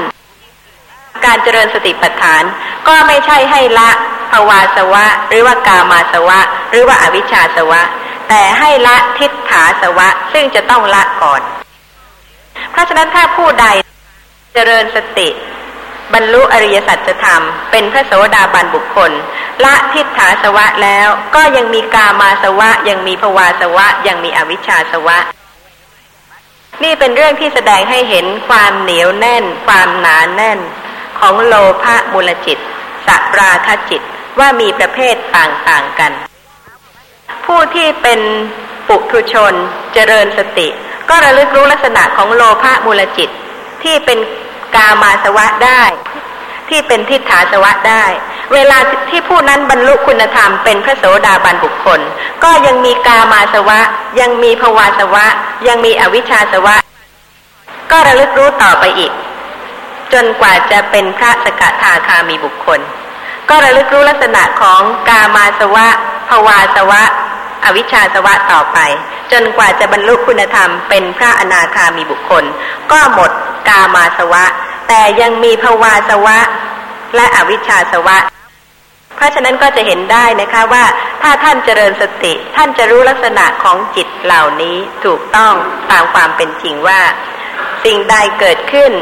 จิตประเภทไหนเกิดขึ้น เกิดขึ้นเพราะเหตุปัจจัย ถ้าเหตุปัจจัยยังมีอยู่ต้องเกิด อย่างทิฏฐาสวะเนี่ยค่ะ ยังไม่หมดเพราะเหตุว่ายังไม่ได้เป็นพระโสดาบันบุคคล ก็จะต้องมีทิฏฐาสวะเนี่ยค่ะเกิดขึ้นปรากฏเป็นโลภะทิฏฐิคตะสัมปยุตให้จิตสำเนียกระลึกรู้ได้ จนกว่าจะดับหมดเป็นพระโสดาบัน แต่ยังมีปัจจัยของจิตประเภทอื่นเกิดขึ้น จิตประเภทนั้นก็เกิดขึ้นได้ ยังมีข้อสงสัยไหมคะ เมื่อคราวที่แล้วท่านอาจารย์ได้กรุณาอธิบายถึงความหมายของคำว่า เห็นรูปโดยความเป็นตน แล้วก็เห็นตนมีรูป เห็นรูปในตน เห็นตนในรูปอาเฉพาะข้อสองข้อสามข้อสี่เนี่ยนะครับขก็หมายความถึงว่าไปยึดมั่นเอานามขันทั้งสี่คืออสัญญาเวทนา สังขารวิญญาณเป็นตน แล้วก็เลยเข้าใจว่า ตนนั่นน่ะ มีรูป หรืออะไรเช่นนี้ทีนี้นามขันสี่ทั้งหมดเนี่ยนะครับ ทั้งสองสามสี่ข้อเนี่ยก็ถือเอานามขันเอานามทั้งนั้นมาเป็นตน นี่ที่บางท่านอธิบายว่าการที่ต้องพิจารณาเฉพาะนาม อย่างนี้นะครับคือว่าเมื่อตาเห็นสีให้พิจารณาเฉพาะเห็นนะฮะให้พิจารณาที่ที่เห็นที่จิตเห็นนะฮะอย่างนี้ก็จะสงเคราะห์เข้ามา เป็นเป็นอย่างที่เห็นตนมีรูปมีรูปในตนอะไรอย่างนี้ได้ไหมครับ คือว่าเรื่องของสักกายทิฏฐิเนี่ยค่ะ ทรงแสดงไว้ไม่ใช่เพียงห้าคือไม่ใช่ยึดถือรูปว่าเป็นตน เวทนาว่าเป็นตน สัญญาว่าเป็นตน สังขารขันว่าเป็นตน หรือว่าวิญญาณขันว่าเป็นตนเท่านั้น แต่ยังจำแนกไปถึงยี่สิบประการ คือขันละสี่อย่าง ผู้เจริญสติสามารถที่จะสำเนียกรู้ ลักษณะของสัตกายทิฏฐิในขณะนั้นว่าเป็นอย่างไร บางท่านที่เริ่มระลึกรู้ลักษณะของรูป ก็เกิดความรู้สึกว่าสิ่งที่กำลังปรากฏเป็นรูป แต่สักกายทิฏฐิยังอยู่ที่นามขันคือที่เวทนาขันสัญญาขันสังขารขันวิญญาณขัน เพราะฉะนั้นถ้าในขณะที่กำลังพิจารณาระลึกรู้นามขันหนึ่งนามขันใด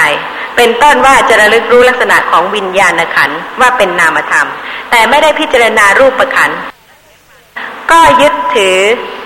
ว่ารูปประขันนั้นเป็นตัวตน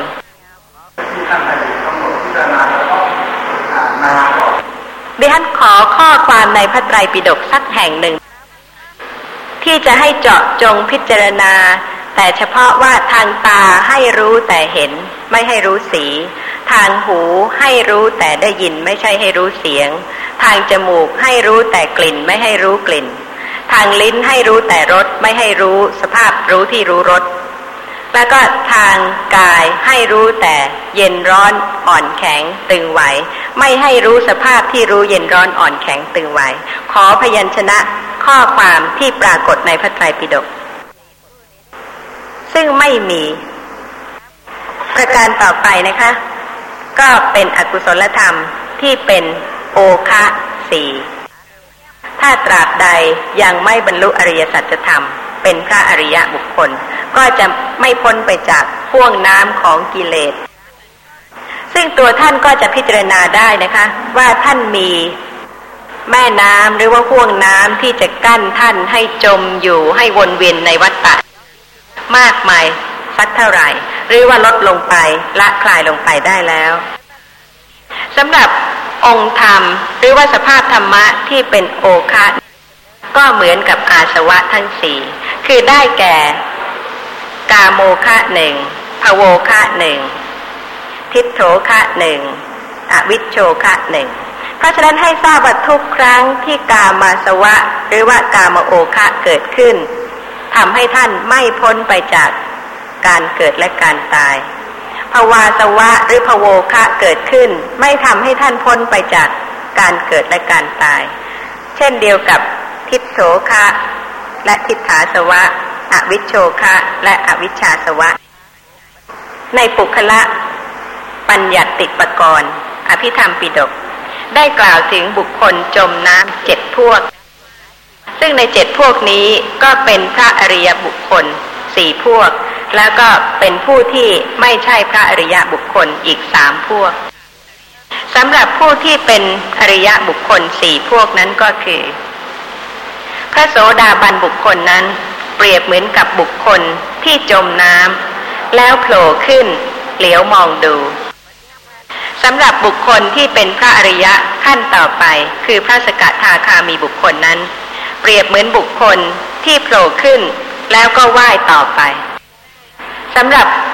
พระอริยะบุคคลขั้นต่อไป คือพระอนาคามีบุคคลนั้น เปรียบเหมือนบุคคลที่โผล่ขึ้น แล้วว่ายไปถึงที่ตื้น พอที่จะยังได้